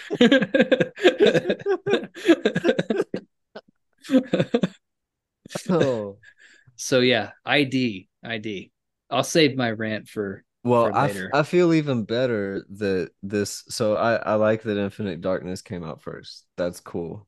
That's good. They're they're on top then. They Mhm, redeemed mhm. themselves. Uh, Absolutely. Infinite Darkness is a snooze fest. Yeah, it's pretty bad. It's it has moments. Like I think the the rat sequence in the submarine is like a pretty good sequence. It's cool. It could have been cool. longer. It could have been better. Yeah. But Yeah. like that's probably like the crown jewel of the show. Like Yeah. that's like the most tense. I don't. It sucks. It's like that could have been longer and it could have been more tense, but it's like it just kind of comes and goes because that's like a scary situation. You're like trapped on a submarine that's about to self-destruct with a ton of like zombified rats who are moving like this one big creature swarm. Like that's a good setup for like a cool sequence. And it, but then he just like does the video gamey thing where he like makes an electrified puddle on the ground of water and it just kills Mhm. all of them. It's like, oh, Yeah, dude, a submarine full of zombified rats, I, similar to Degeneration, Hmm. where you thought like, oh, the airport, that'll be the whole movie. I thought that for Infinite Darkness. I thought they were going to be on that sub. yeah, it's, it's a really movie. wasted opportunity because like I was just thinking like the sub is like a good setting just for like a like just that, right? I mean, Mhm, like I understand mhm. like Infinite Darkness is like a four episode like mini series, whatever. So the episodes aren't feature length, but like zombies on a submarine is a pretty good idea, right? Because you can't like it, it gets glossed over really quick, but the one um Call of Duty character guy is like, uh, we're on a pressurized tube underwater. You can't use guns because Leon is a moron and immediately like picks up his gun, like ready to kill stuff. Um, so I'm like, that is interesting. That puts limitations on our protagonists, right? They can't use firearms. They only can only do hand to hand combat. Like, you could do cool stuff with that. Like, what if what if it was sort of like Death Island, where everybody on the submarine was infected with the T virus, but it was like a delayed thing, right? So then you didn't know who was going to be next, who was going to turn into a zombie next, right? Like you could set up like a whole cool, cool like horror setup with that, but it just gets wasted. Like a lot of stuff in Infinite Darkness, it's just like good ideas that just are executed kind of shittily. Yeah, and like the Black Hawk Down scenario in the beginning was like I Didn't was care. thinking, okay, you can have your geopolitical shit as like a an aesthetic backdrop. Like Mhm, we see, mhm. oh, there's these soldiers that get gunned down and now they're torn apart and strung up on this giant hand statue, and you can just have a good zombie movie with that shit as like, you know, backdrop. aesthetic aesthetic yeah backdrop or just in that Mhm. setting. Yeah, like like you've got these American service members who are trapped in this like hostile enemy locate. I mean, you literally just Black Hawk down it, right? Send Leon in to like rescue them because he's the only one who has like experience fighting BOWs, right? Like in all the other movies, they send him in as sort of like a special agent, right? Just send him in to like rescue the troops, and then you find out there's this big conspiracy, and they all were like infected or whatever but you can have it all in that same location. You don't have to move it to this globe trotting thing. Like, Right. Yeah. Right. Right. Unless the globe trotting is going to be you're in I th- well, you know what's really funny? That's the big criticism of RE6 is that it goes to all these different locations on the globe, but it you never get into it. And I wonder if that's not a part of the RE uh like a successful RE entry in the franchise is sticking to a particular location like Raccoon City or the mansion or uh the RE4 does it really well, right? Like the Yeah. the town, the village, whatever. Um it's not a Mission Impossible franchise. Like you can't hop around. It's like Yeah. RE might be a series that you have to have like okay, this one's the airport one Yeah. This one is the sub one. This one is the Afghanistan one. And you just you create your stories around that. Yeah. But you if you hop around too much, like you're leaving these great locations and sinking into those locations and finding notes and and seeing what's left over and uh because Resident Evil has this great thing of everything being abandoned, but also like like glossy and kind of pristine in its own way. Like when things are broken down, they're still beautiful. Yeah. Uh, and so I think that aesthetic of decay needs at least an hour and a half to cook. Yeah. And you can't make a movie happen if you are constantly jumping. it misses that the environments in Resident Evil, like you mentioned, like the settings are as much a character as the actual characters, right? Like the Yeah, mansion Right. is a character in Resident Evil. Like, totally. Yeah. People will never forget the mansion from the original Resident Evil. All the weird Mhm. puzzles and everything, like um The police like, station. station. Yeah, exactly. It's like yeah. That's what Resident Evil's really good at. And when you take that out, it's just kind of like a generic action horror movie that doesn't quite know what it wants to be because it's not really horror, it's not really action. It kind of doesn't like Infinite Darkness more than any of these movies, I think, just like really doesn't feel like it knows what it's trying to do, like what it wants to be. And we get a little boy in Infinite Darkness, going back to the the tropes. And it's Yeah. like, did that work? No. He's he's mute. Don't care. He draws exactly the scene that we see in the beginning. Yeah, yeah. It's like he drew the. What are you drawing? Oh, drawing right, there? right, The right. Opening was- shot of the movie. That's crazy. Yeah, the the kid who's hiding behind the the the grate in the rubble or whatever. Yeah. That's never followed up on, which I Well, he's- kind of, he's to be honest, kid, feel. right? I think it's charming though. It is charming to just like have these tropes, Yeah. and kind of do nothing with them. They're just like, oh, this is what you do in American movies. It feels You- like, especially even like the opening and stuff. Like I don't know, uh, maybe this came out at a time when like Call of Duty was like really big, but I kept getting that vibe off of it. Like every character in this, they, they didn't feel like Resident Evil characters. They felt like a character that was in like Black Ops 2 or something. Right? Um, Yeah. And especially the main uh, Jason, the guy who turns into the tyrant at the end. Mhm. Like you know, he, he just looks Great like- voice actor. Great voice actor Yeah. though. Yeah, he did a He- great he's- job. Yeah, he sound he reminded me of uh who's that who's the guy from Highlander? Clancy Brown. He reminded me Yeah. of Clancy Brown. Um and I also I actually I thought ID was going to be awesome when uh Leon and Jason have their standoff in the apartment and Yeah. Leon shoots him in the heart. That was a badass scene. That I was was like, good okay, cool. Like I didn't expect that. Shoots the dude in the heart. Like he has the cigarette, and the cigarette keeps going down to the table that's full of guns, and you're like, Mm-hmm. who's gonna pull first? I thought that was really effective and good, but Yeah. the the movie did not turn out to uh be that I at all. I still don't know what the fuck was going on with the ending. Because I, I just most recently watched this. I watched it the rest of it today before this, and Mhm. so it's like fresh in my mind. And it was like, what was Leon's problem with like Jason wasn't a monster. I mean, he was all like, you know, he went all like crazy tyrant, right? But he still obviously like could control himself, like he could speak normally. He seemed like he still had the ability to think normally. And he was like, he didn't even say he wanted to kill anyone. He's like, I just want them to see me. I just want to be like on TV, right? To let yeah, everyone yeah, know what they were doing to us. dude. And what is Leon's fucking problem? Like, why does Right. Leon try so hard to stop him? Like, I, it doesn't make any sense. right japanese video games do this all the time so kojima does this all the time uh uh and i think like i think of even games like dark souls where you're actually the bad guy Yeah. or like Sekir- Mhm. sekiro where you are you actually destroy like a village that's fighting to preserve its independence um leon's not the good guy here Yeah. Yeah. but like I feel like American movies with uh you know like Ethan Hunt or James or you know British but James Bond you get this idea that they're like still kind of good guys and they they push back Leon is actually kind of just a company man Yeah.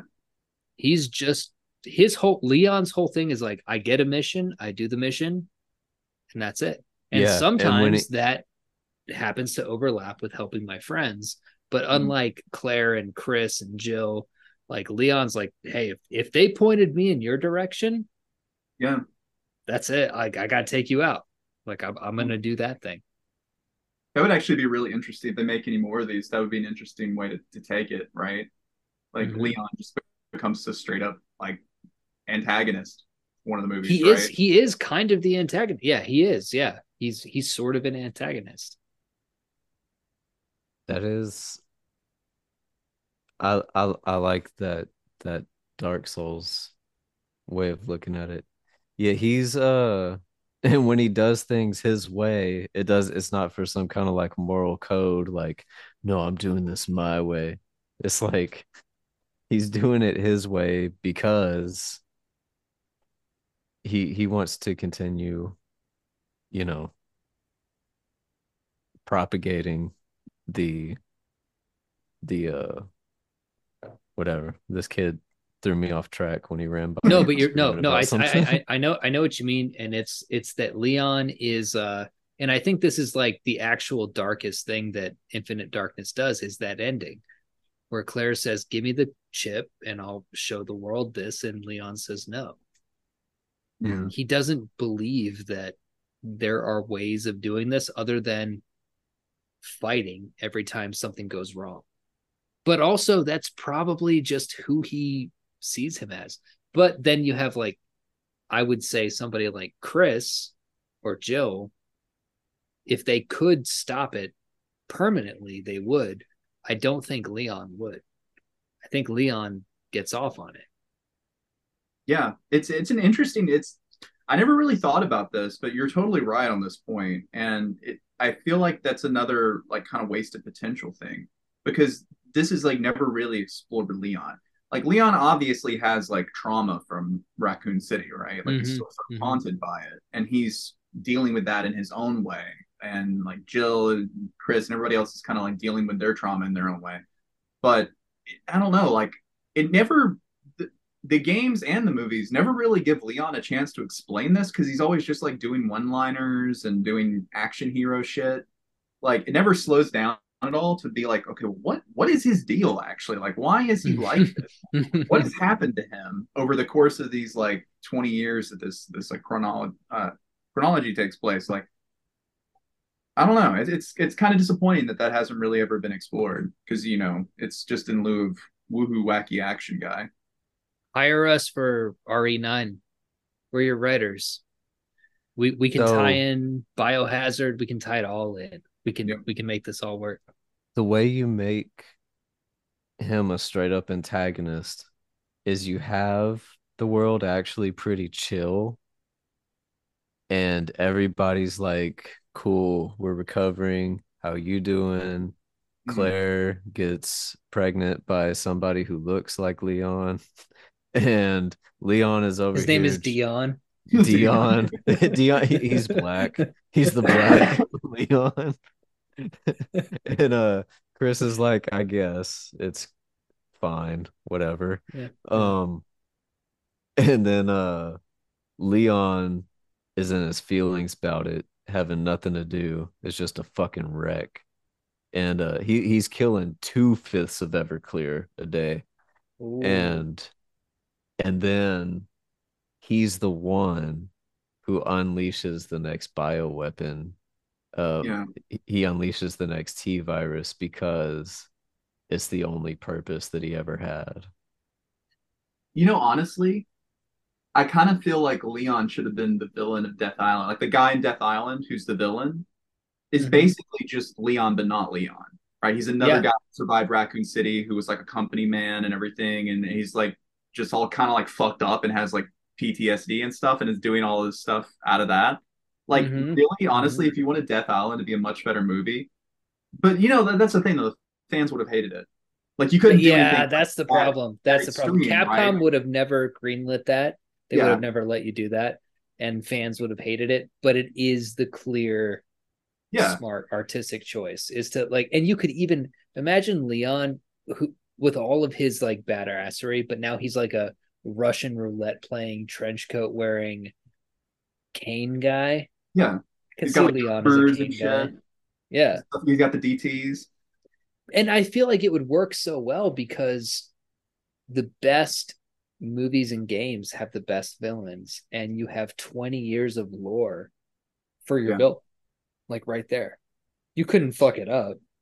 If you fucked it up, somebody would kill you. But if you made him a really solid villain, he could mm-hmm. be the best villain of all time. And then how that would color the other, like you're playing RE2, RE, RE4, 6, you know, and you know eventually like This guy's gonna be Darth the- Vader. He's the he's the he's big boss right like leon is Yeah. big boss uh Yeah. man It's it's it's actually a Capcom. Like now that I think about it from that point of view, this isn't like a new thing for Capcom because that's Mhm. like um Final Fight lore, right? Like real nerd shit, like Street Fighter canon. Um, in Final Fight, the old like arcade like side scrolling beat 'em up. Um, one of the main characters has got Cody, who's just like blonde haired, blue eyed. You know, it's like his girlfriend's the one got kidnapped, so he's got to beat up the Mad Gear gang to get his girlfriend back.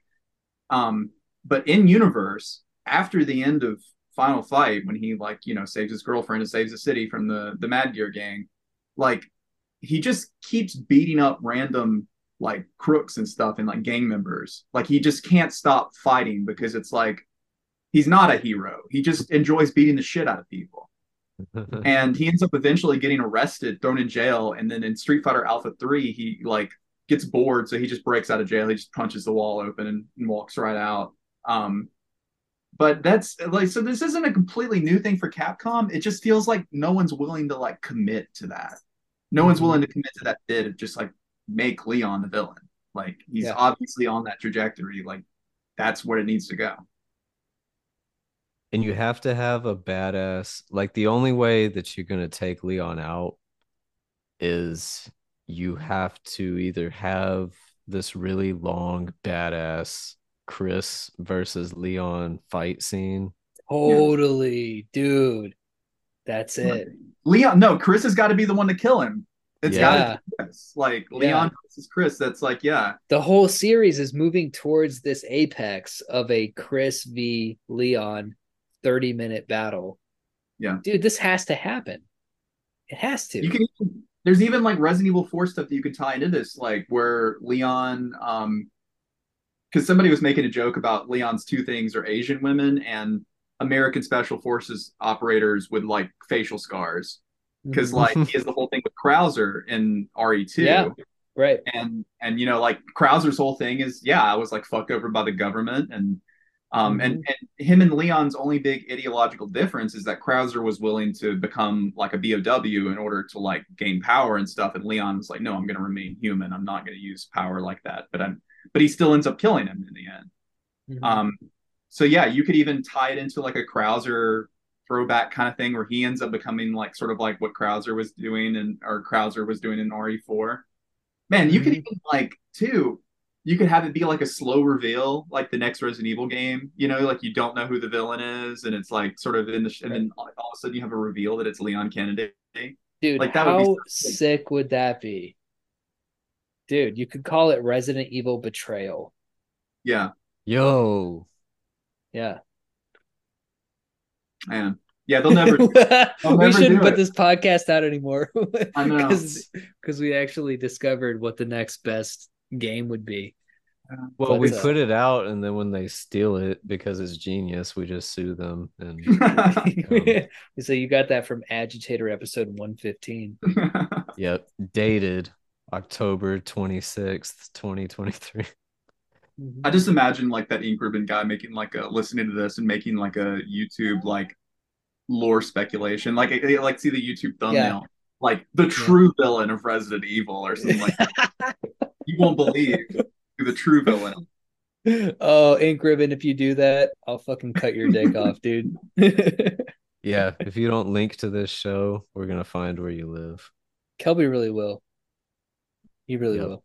Oh no, see, so plot wise, what's got to happen is it's Leon versus Chris, but Leon kills Chris, and then Claire has to kill Leon. Like Claire is who actually like the final thing is. I like I like this idea. So where is Jill in all of this? Where's Tigo Jill? Uh, hmm. I was gonna say Leon brainwashes her Wesker style again. She just gets Yeah. brainwashed again. Again, yeah. That would she almost be like brainwashed. I don't think I, Leon. I, I love a I love a good like dumb bitch who just keeps getting brainwashed. I, I, I like I like that for her. Imagine though, like how try- that could set up a great Jill centric sequel to that too. After Yeah. Leon's dead, we have a Jill, like a heavily Jill focused, where she's like, "I was brainwashed fucking twice, Yeah. twice." It's just like 30 minutes of her staring in a mirror. And, like who like who am I?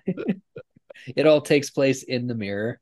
Um yeah, no, we'd have to figure out where everybody's uh character loyalties lie. Because I don't think everybody would immediately turn against Leon, right? If you gave him good enough motivations, you could have uh like a, a Leon, Jill, V, Claire, and Chris, or you know, some variation of that. Yeah. Rebecca could go one one side or Rebecca could be the hero of the whole thing. She could be the one who like, why are we all fighting? Yeah. Like we're all we're all supposed to be friends. Um but yeah. So we just invented Resident Evil 10 or 11. Um Yeah.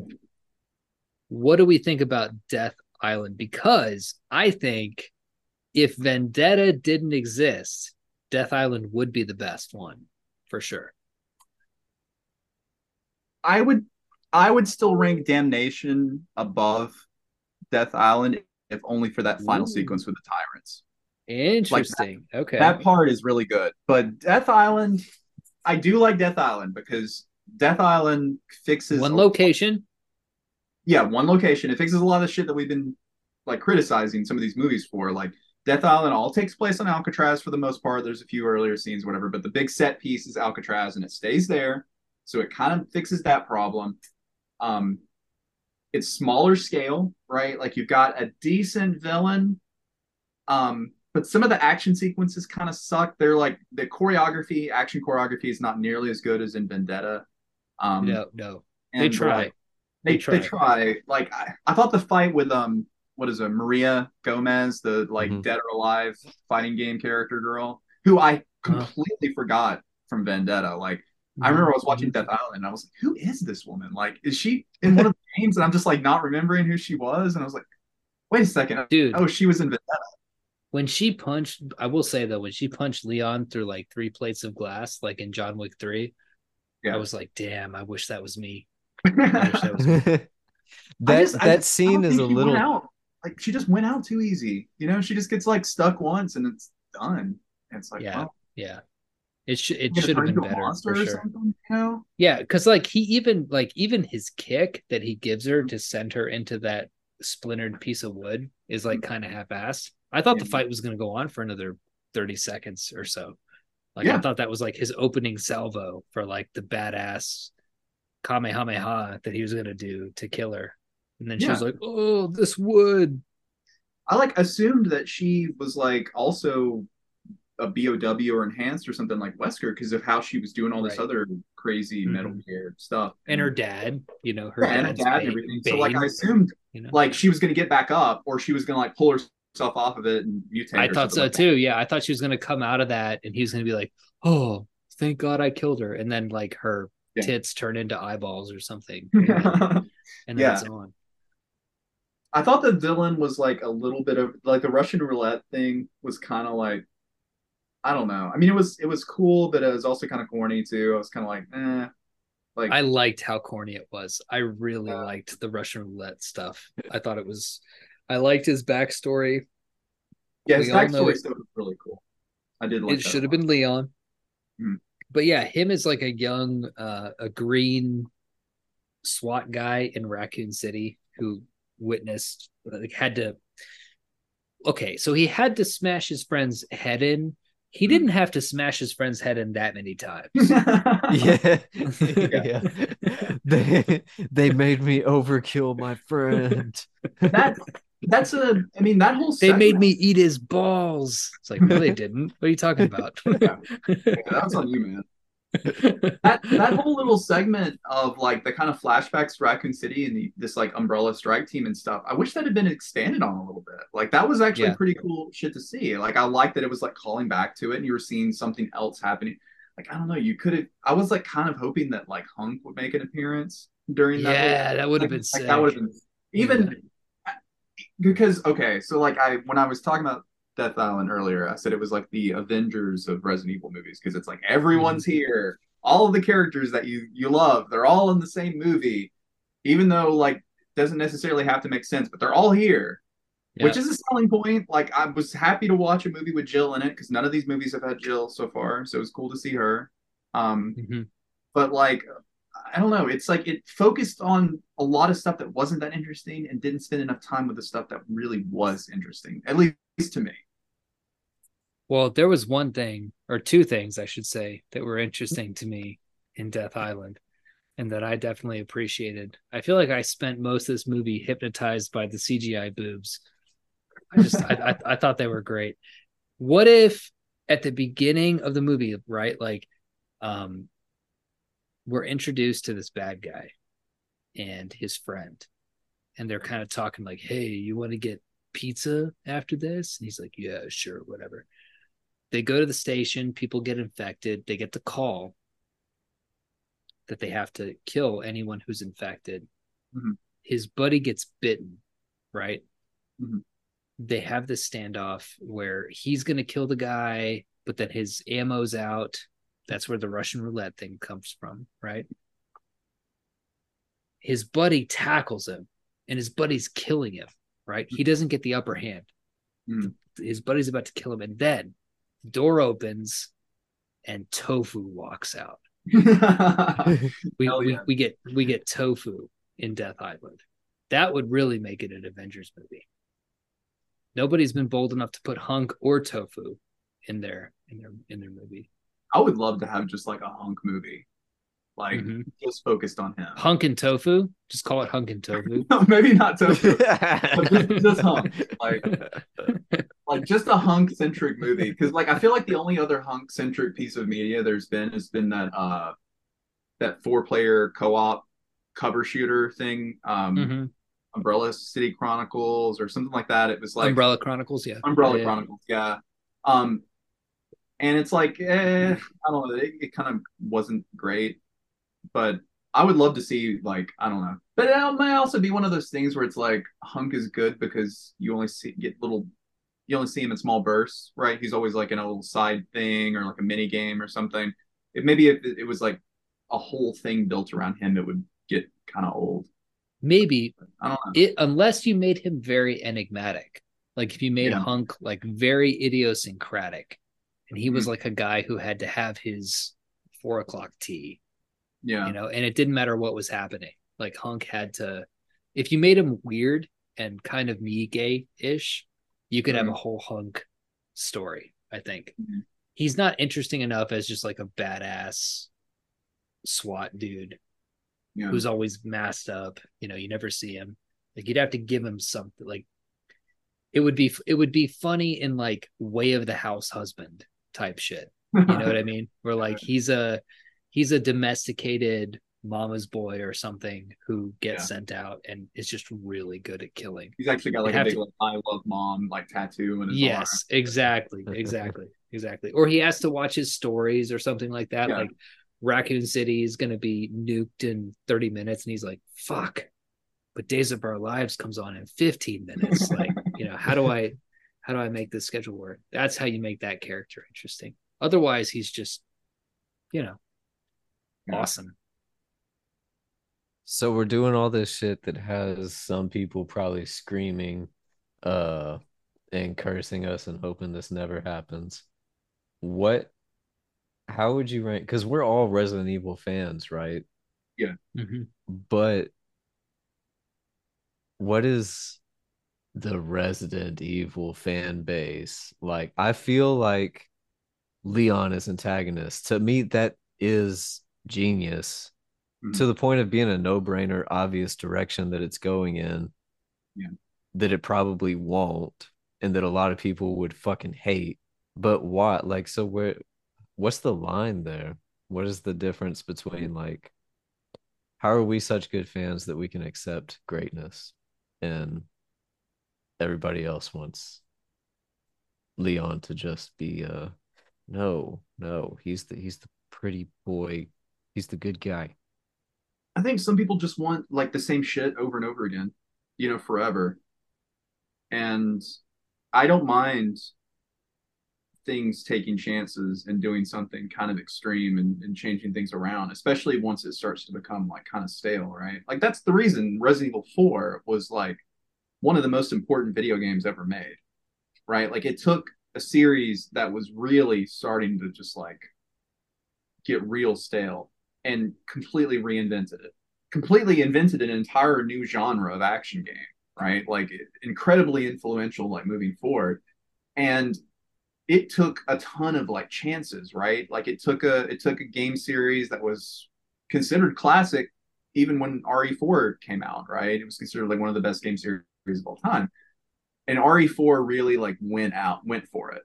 And that doesn't always work. Sometimes when you really go for it, you miss, but at least you took the chance and but I feel like people most people aren't like willing to accept that risk you know, of like really just like going for forward, trying something radically different. I think that that's why people wouldn't accept it. They wouldn't want it. Or if they did it, it would be like, oh, it's actually like a clone of Leon or something. Like in the end, mm, like the mm-hmm, Leon's mm-hmm. fine or something like that. Um, yeah.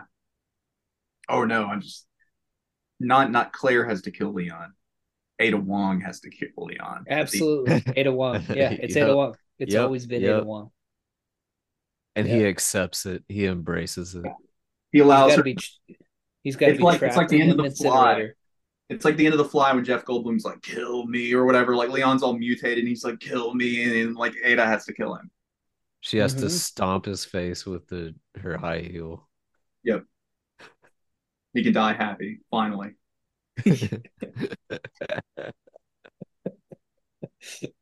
he just busts. And he's got a big, he's got a huge old tyrant hog. Just, like, yeah, blows. He's got like a dick with an everywhere. eyeball in it for some reason. Yeah, like, it's got an eyeball. Yeah, exactly.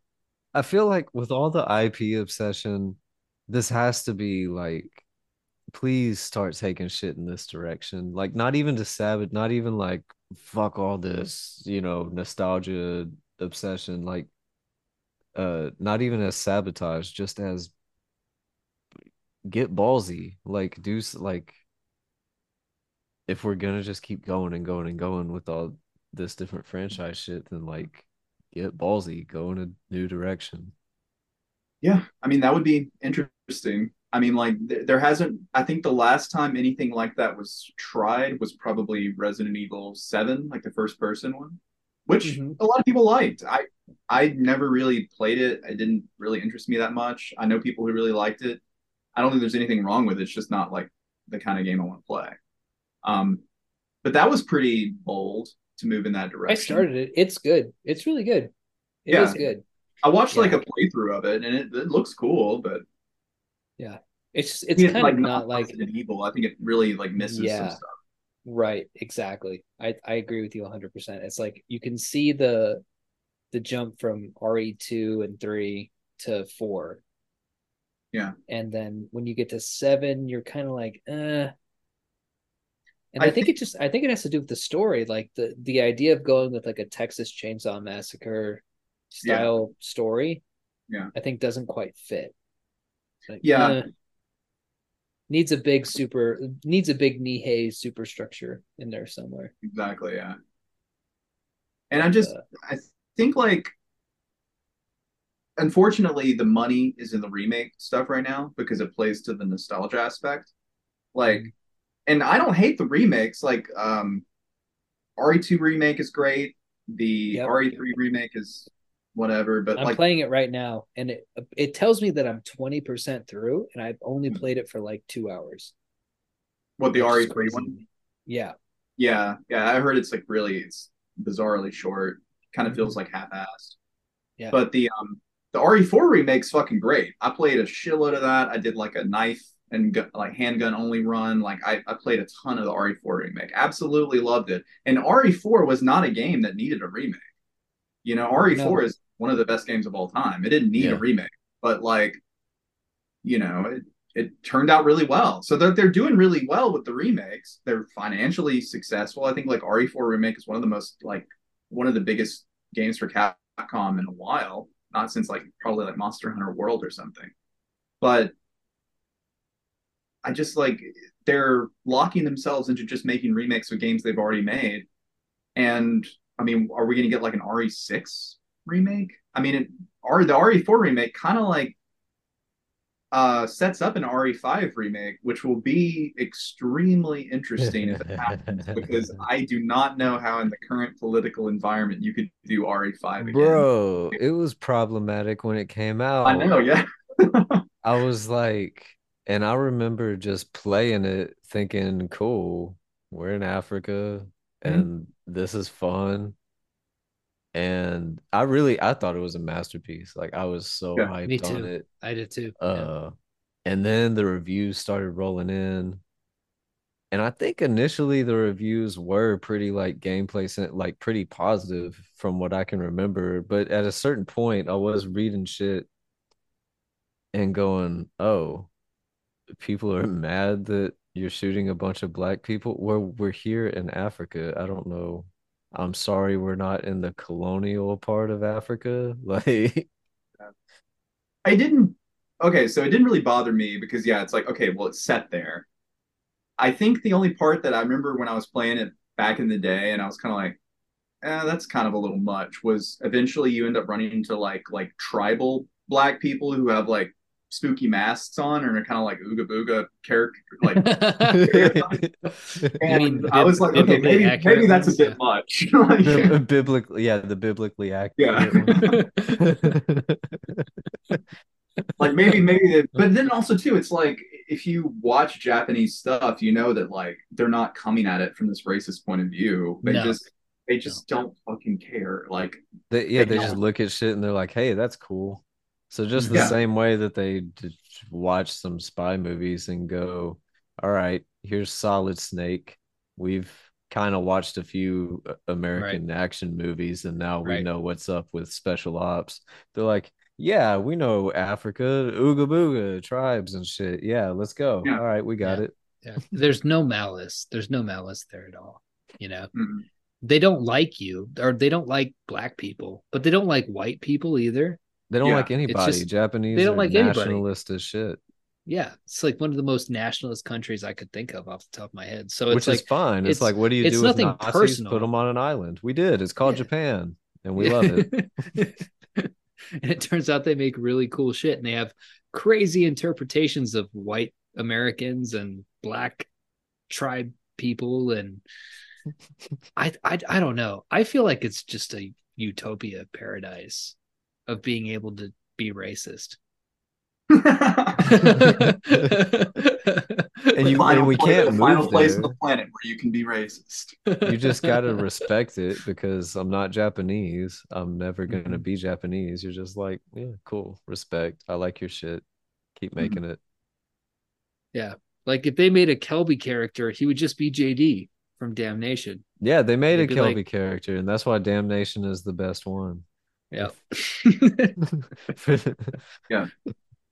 They made they made me in vendetta like the nerd ass or maybe it was in death island it was like the nerd ass guy who brought rebecca chambers for Rebecca the coffee. coffee. yeah. not- yeah. Like, that's Who gets like he was just like, like really horny for rebecca and then immediately gets killed immediately gets sodomized by a zombie. yeah, yeah. yeah, no, uh if I was an RE character, who would I be? You'd be Chris and Leon's baby. Oh, I like that. I like that. I'd be jacked as fuck. Just come out with a huge ass head, fucking heart beating way too fast. That should be tight. actually i Um, see you'd probably be like like an ethan winters guy because you're like I a- could be Ethan Winters, yeah. you're a big wife wife guy so i could definitely chris redfield like domed your wife you got really mad yeah, yeah. I'd be Ethan Winters. I I'd fuck with that. Yeah, for sure. Except I'd win I always win. Uh, so Death Island, we kind of glossed over it. There's some cool stuff in there. They go to Alcatraz. There's a bad guy who plays Russian roulette. Um, Chris Redfield has a great outfit. yeah, he's got like a Hawaiian shirt that Oh, he yeah. immediately takes off once once the action starts. He's like, I got to lose this shit. I, Uh, I literally like cracked up out loud when I Mhm. saw Chris in the Hawaiian shirt. Like, in it- it in killed the me. in the fucking Tommy Bahama shirt, yeah. yeah. Um, Somebody knew how funny that was, and that I appreciate that. yeah. And then uh, the bad guy has mosquitoes that can make you zombies. That was A bit- terrifying because A big. Go ahead. No, I mean we have, you know, crazy mosquitoes around here. So just the thought Mm-hmm. of that, like, here's how the outbreak happens. Mosquitoes, it's like, oh shit, everybody's fucked. The thing that I hated about Death Island, and I really wish they had done because they had a vaccine. I really thought they were going to be, and this is why they'll never do our like Leon bad guy thing. I thought they were going to turn all the characters except for Jill into zombies. And then, Hmm. of course, have them vaccinated and turned back. Yeah, but like I thought that that I thought that was going to be a thing where we were going to see like zombie Claire and Chris and Leon and Mhm. just didn't happen. So I was really bummed. Like they get the vaccine just in time because Yeah. whatever. I don't know. But you the know uh, the ending fight they was super should tight. go that they won't. They definitely won't. This would be a agitator fan made Resident Evil.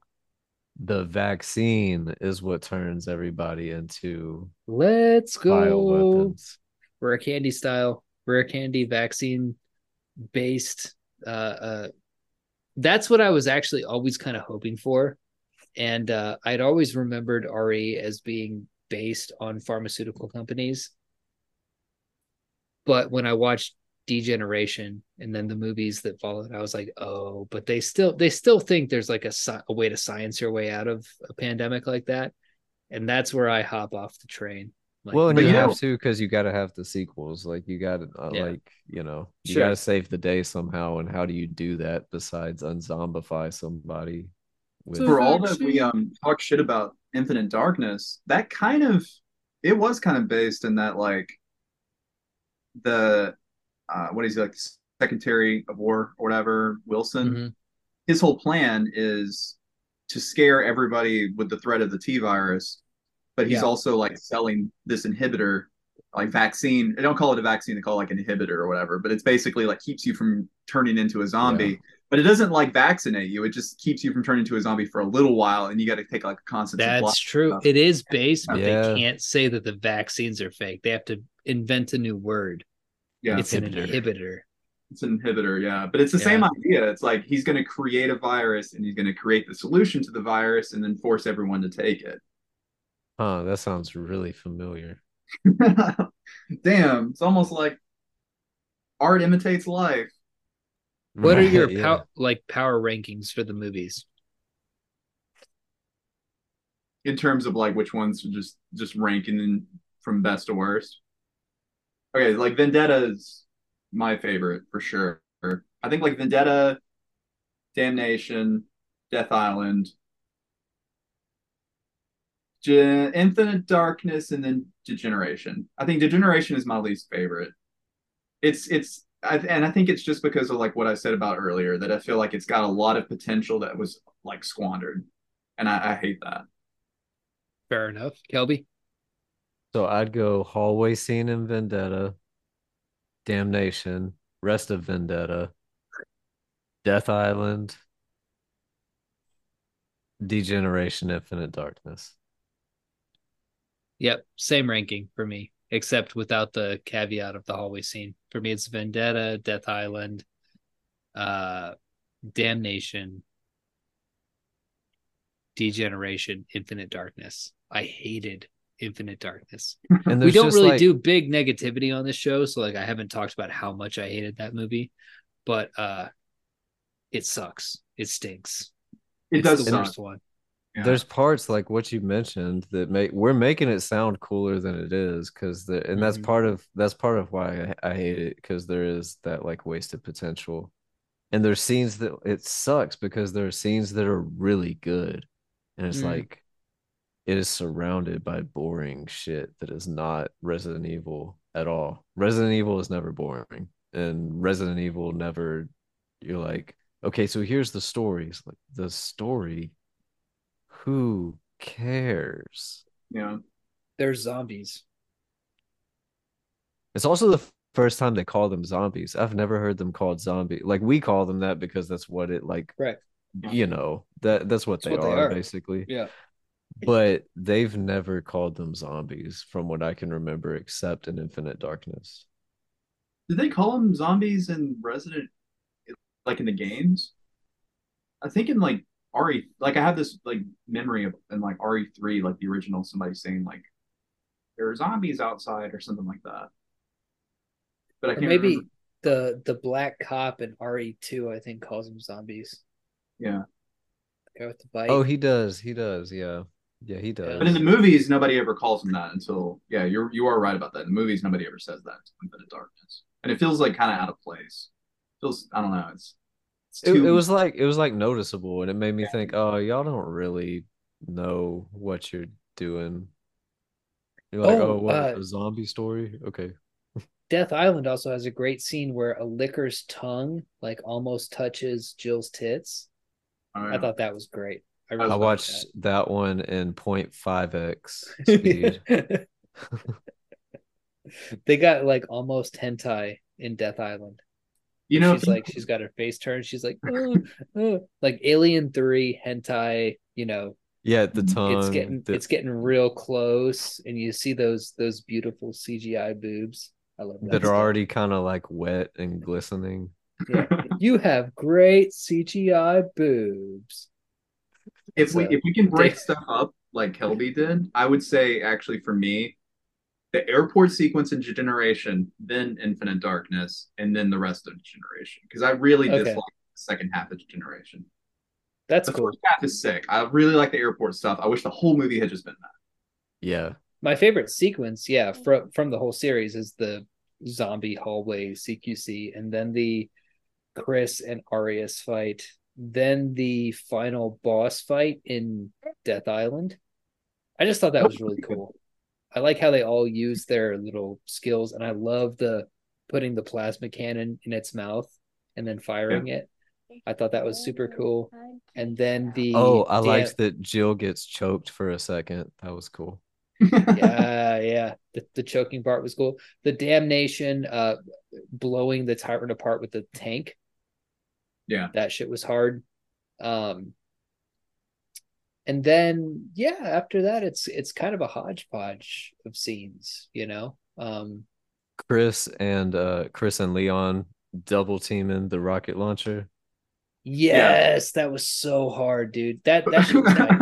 Um, My the- little brother, when we watched that, he was like, uh, did they just not know which direction was like where the rocket came out? And they were just guessing. Like, like, no, it's coming out this side. Leon's like, oh, it's coming out the other side. no, that shit was so tight. That was so tight.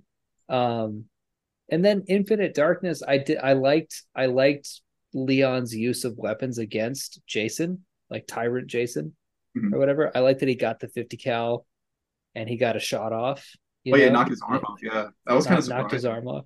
Yeah. And then and then he found another obscene weapon somewhere uh to fight him with and then eventually like the the Jason Tyrant is just like a torso on a it was it was very uh gothic the way that whole thing ended up, you know. And I kind of did like the acid that was just rising.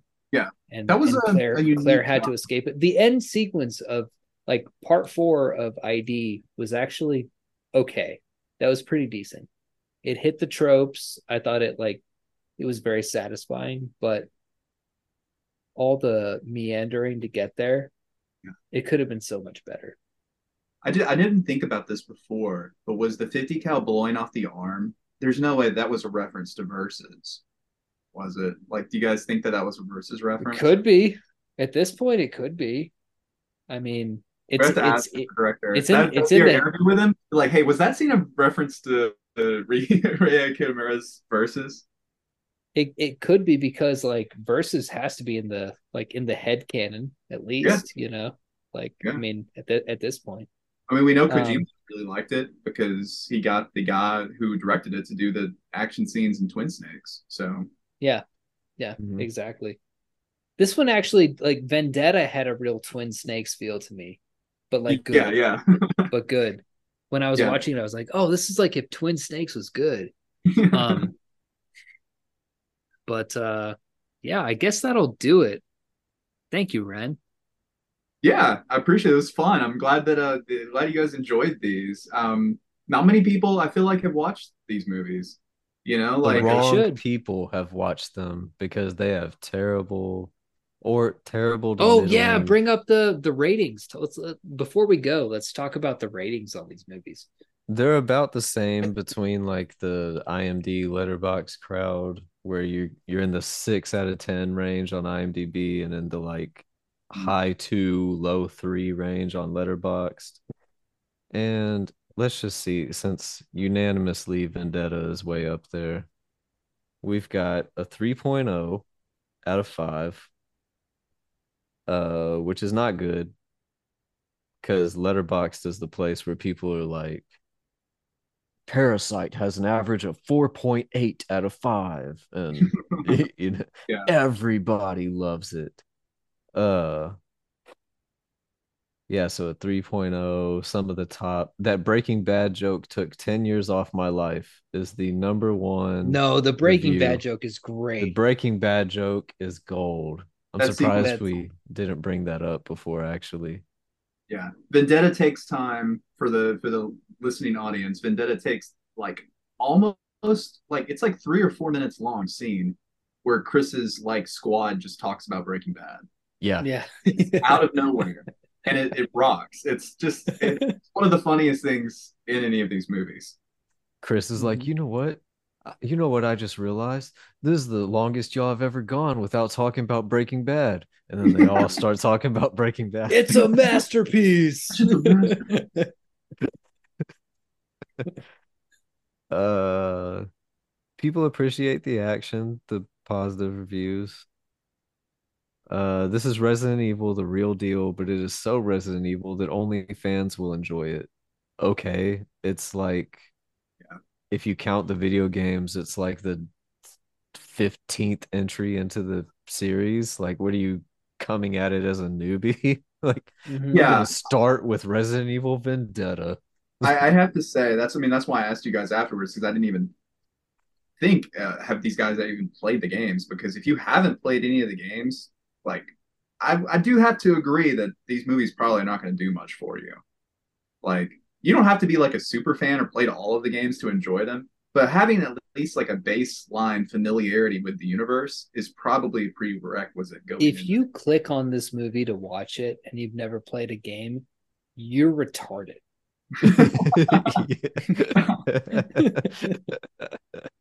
That's another thing. That's another thing that I enjoyed so much about Vendetta. I do say with a hundred percent sincerity, you can go and search Vendetta hallway fight and you can enjoy it. But a lot of my enjoyment from it did come from like thinking, damn, this would be so badass as a video game Mhm. like the way that they're fighting CQC, I feel like you could fit if you structured an entire video game around the ability to fight like that, you could make that happen in a video game.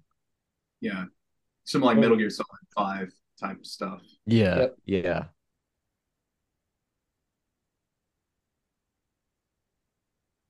All Yeah, I mean, these oh, movies. go ahead. I mean, I- to be honest, like the, none of these movies are like masterpieces. All right, like Vendetta stands, I think, above all of them. Vendetta is one of my favorite movies now, but they're by no means like some of the best movies ever made or anything like that. And you know, they're just movies that like I think are a lot of fun.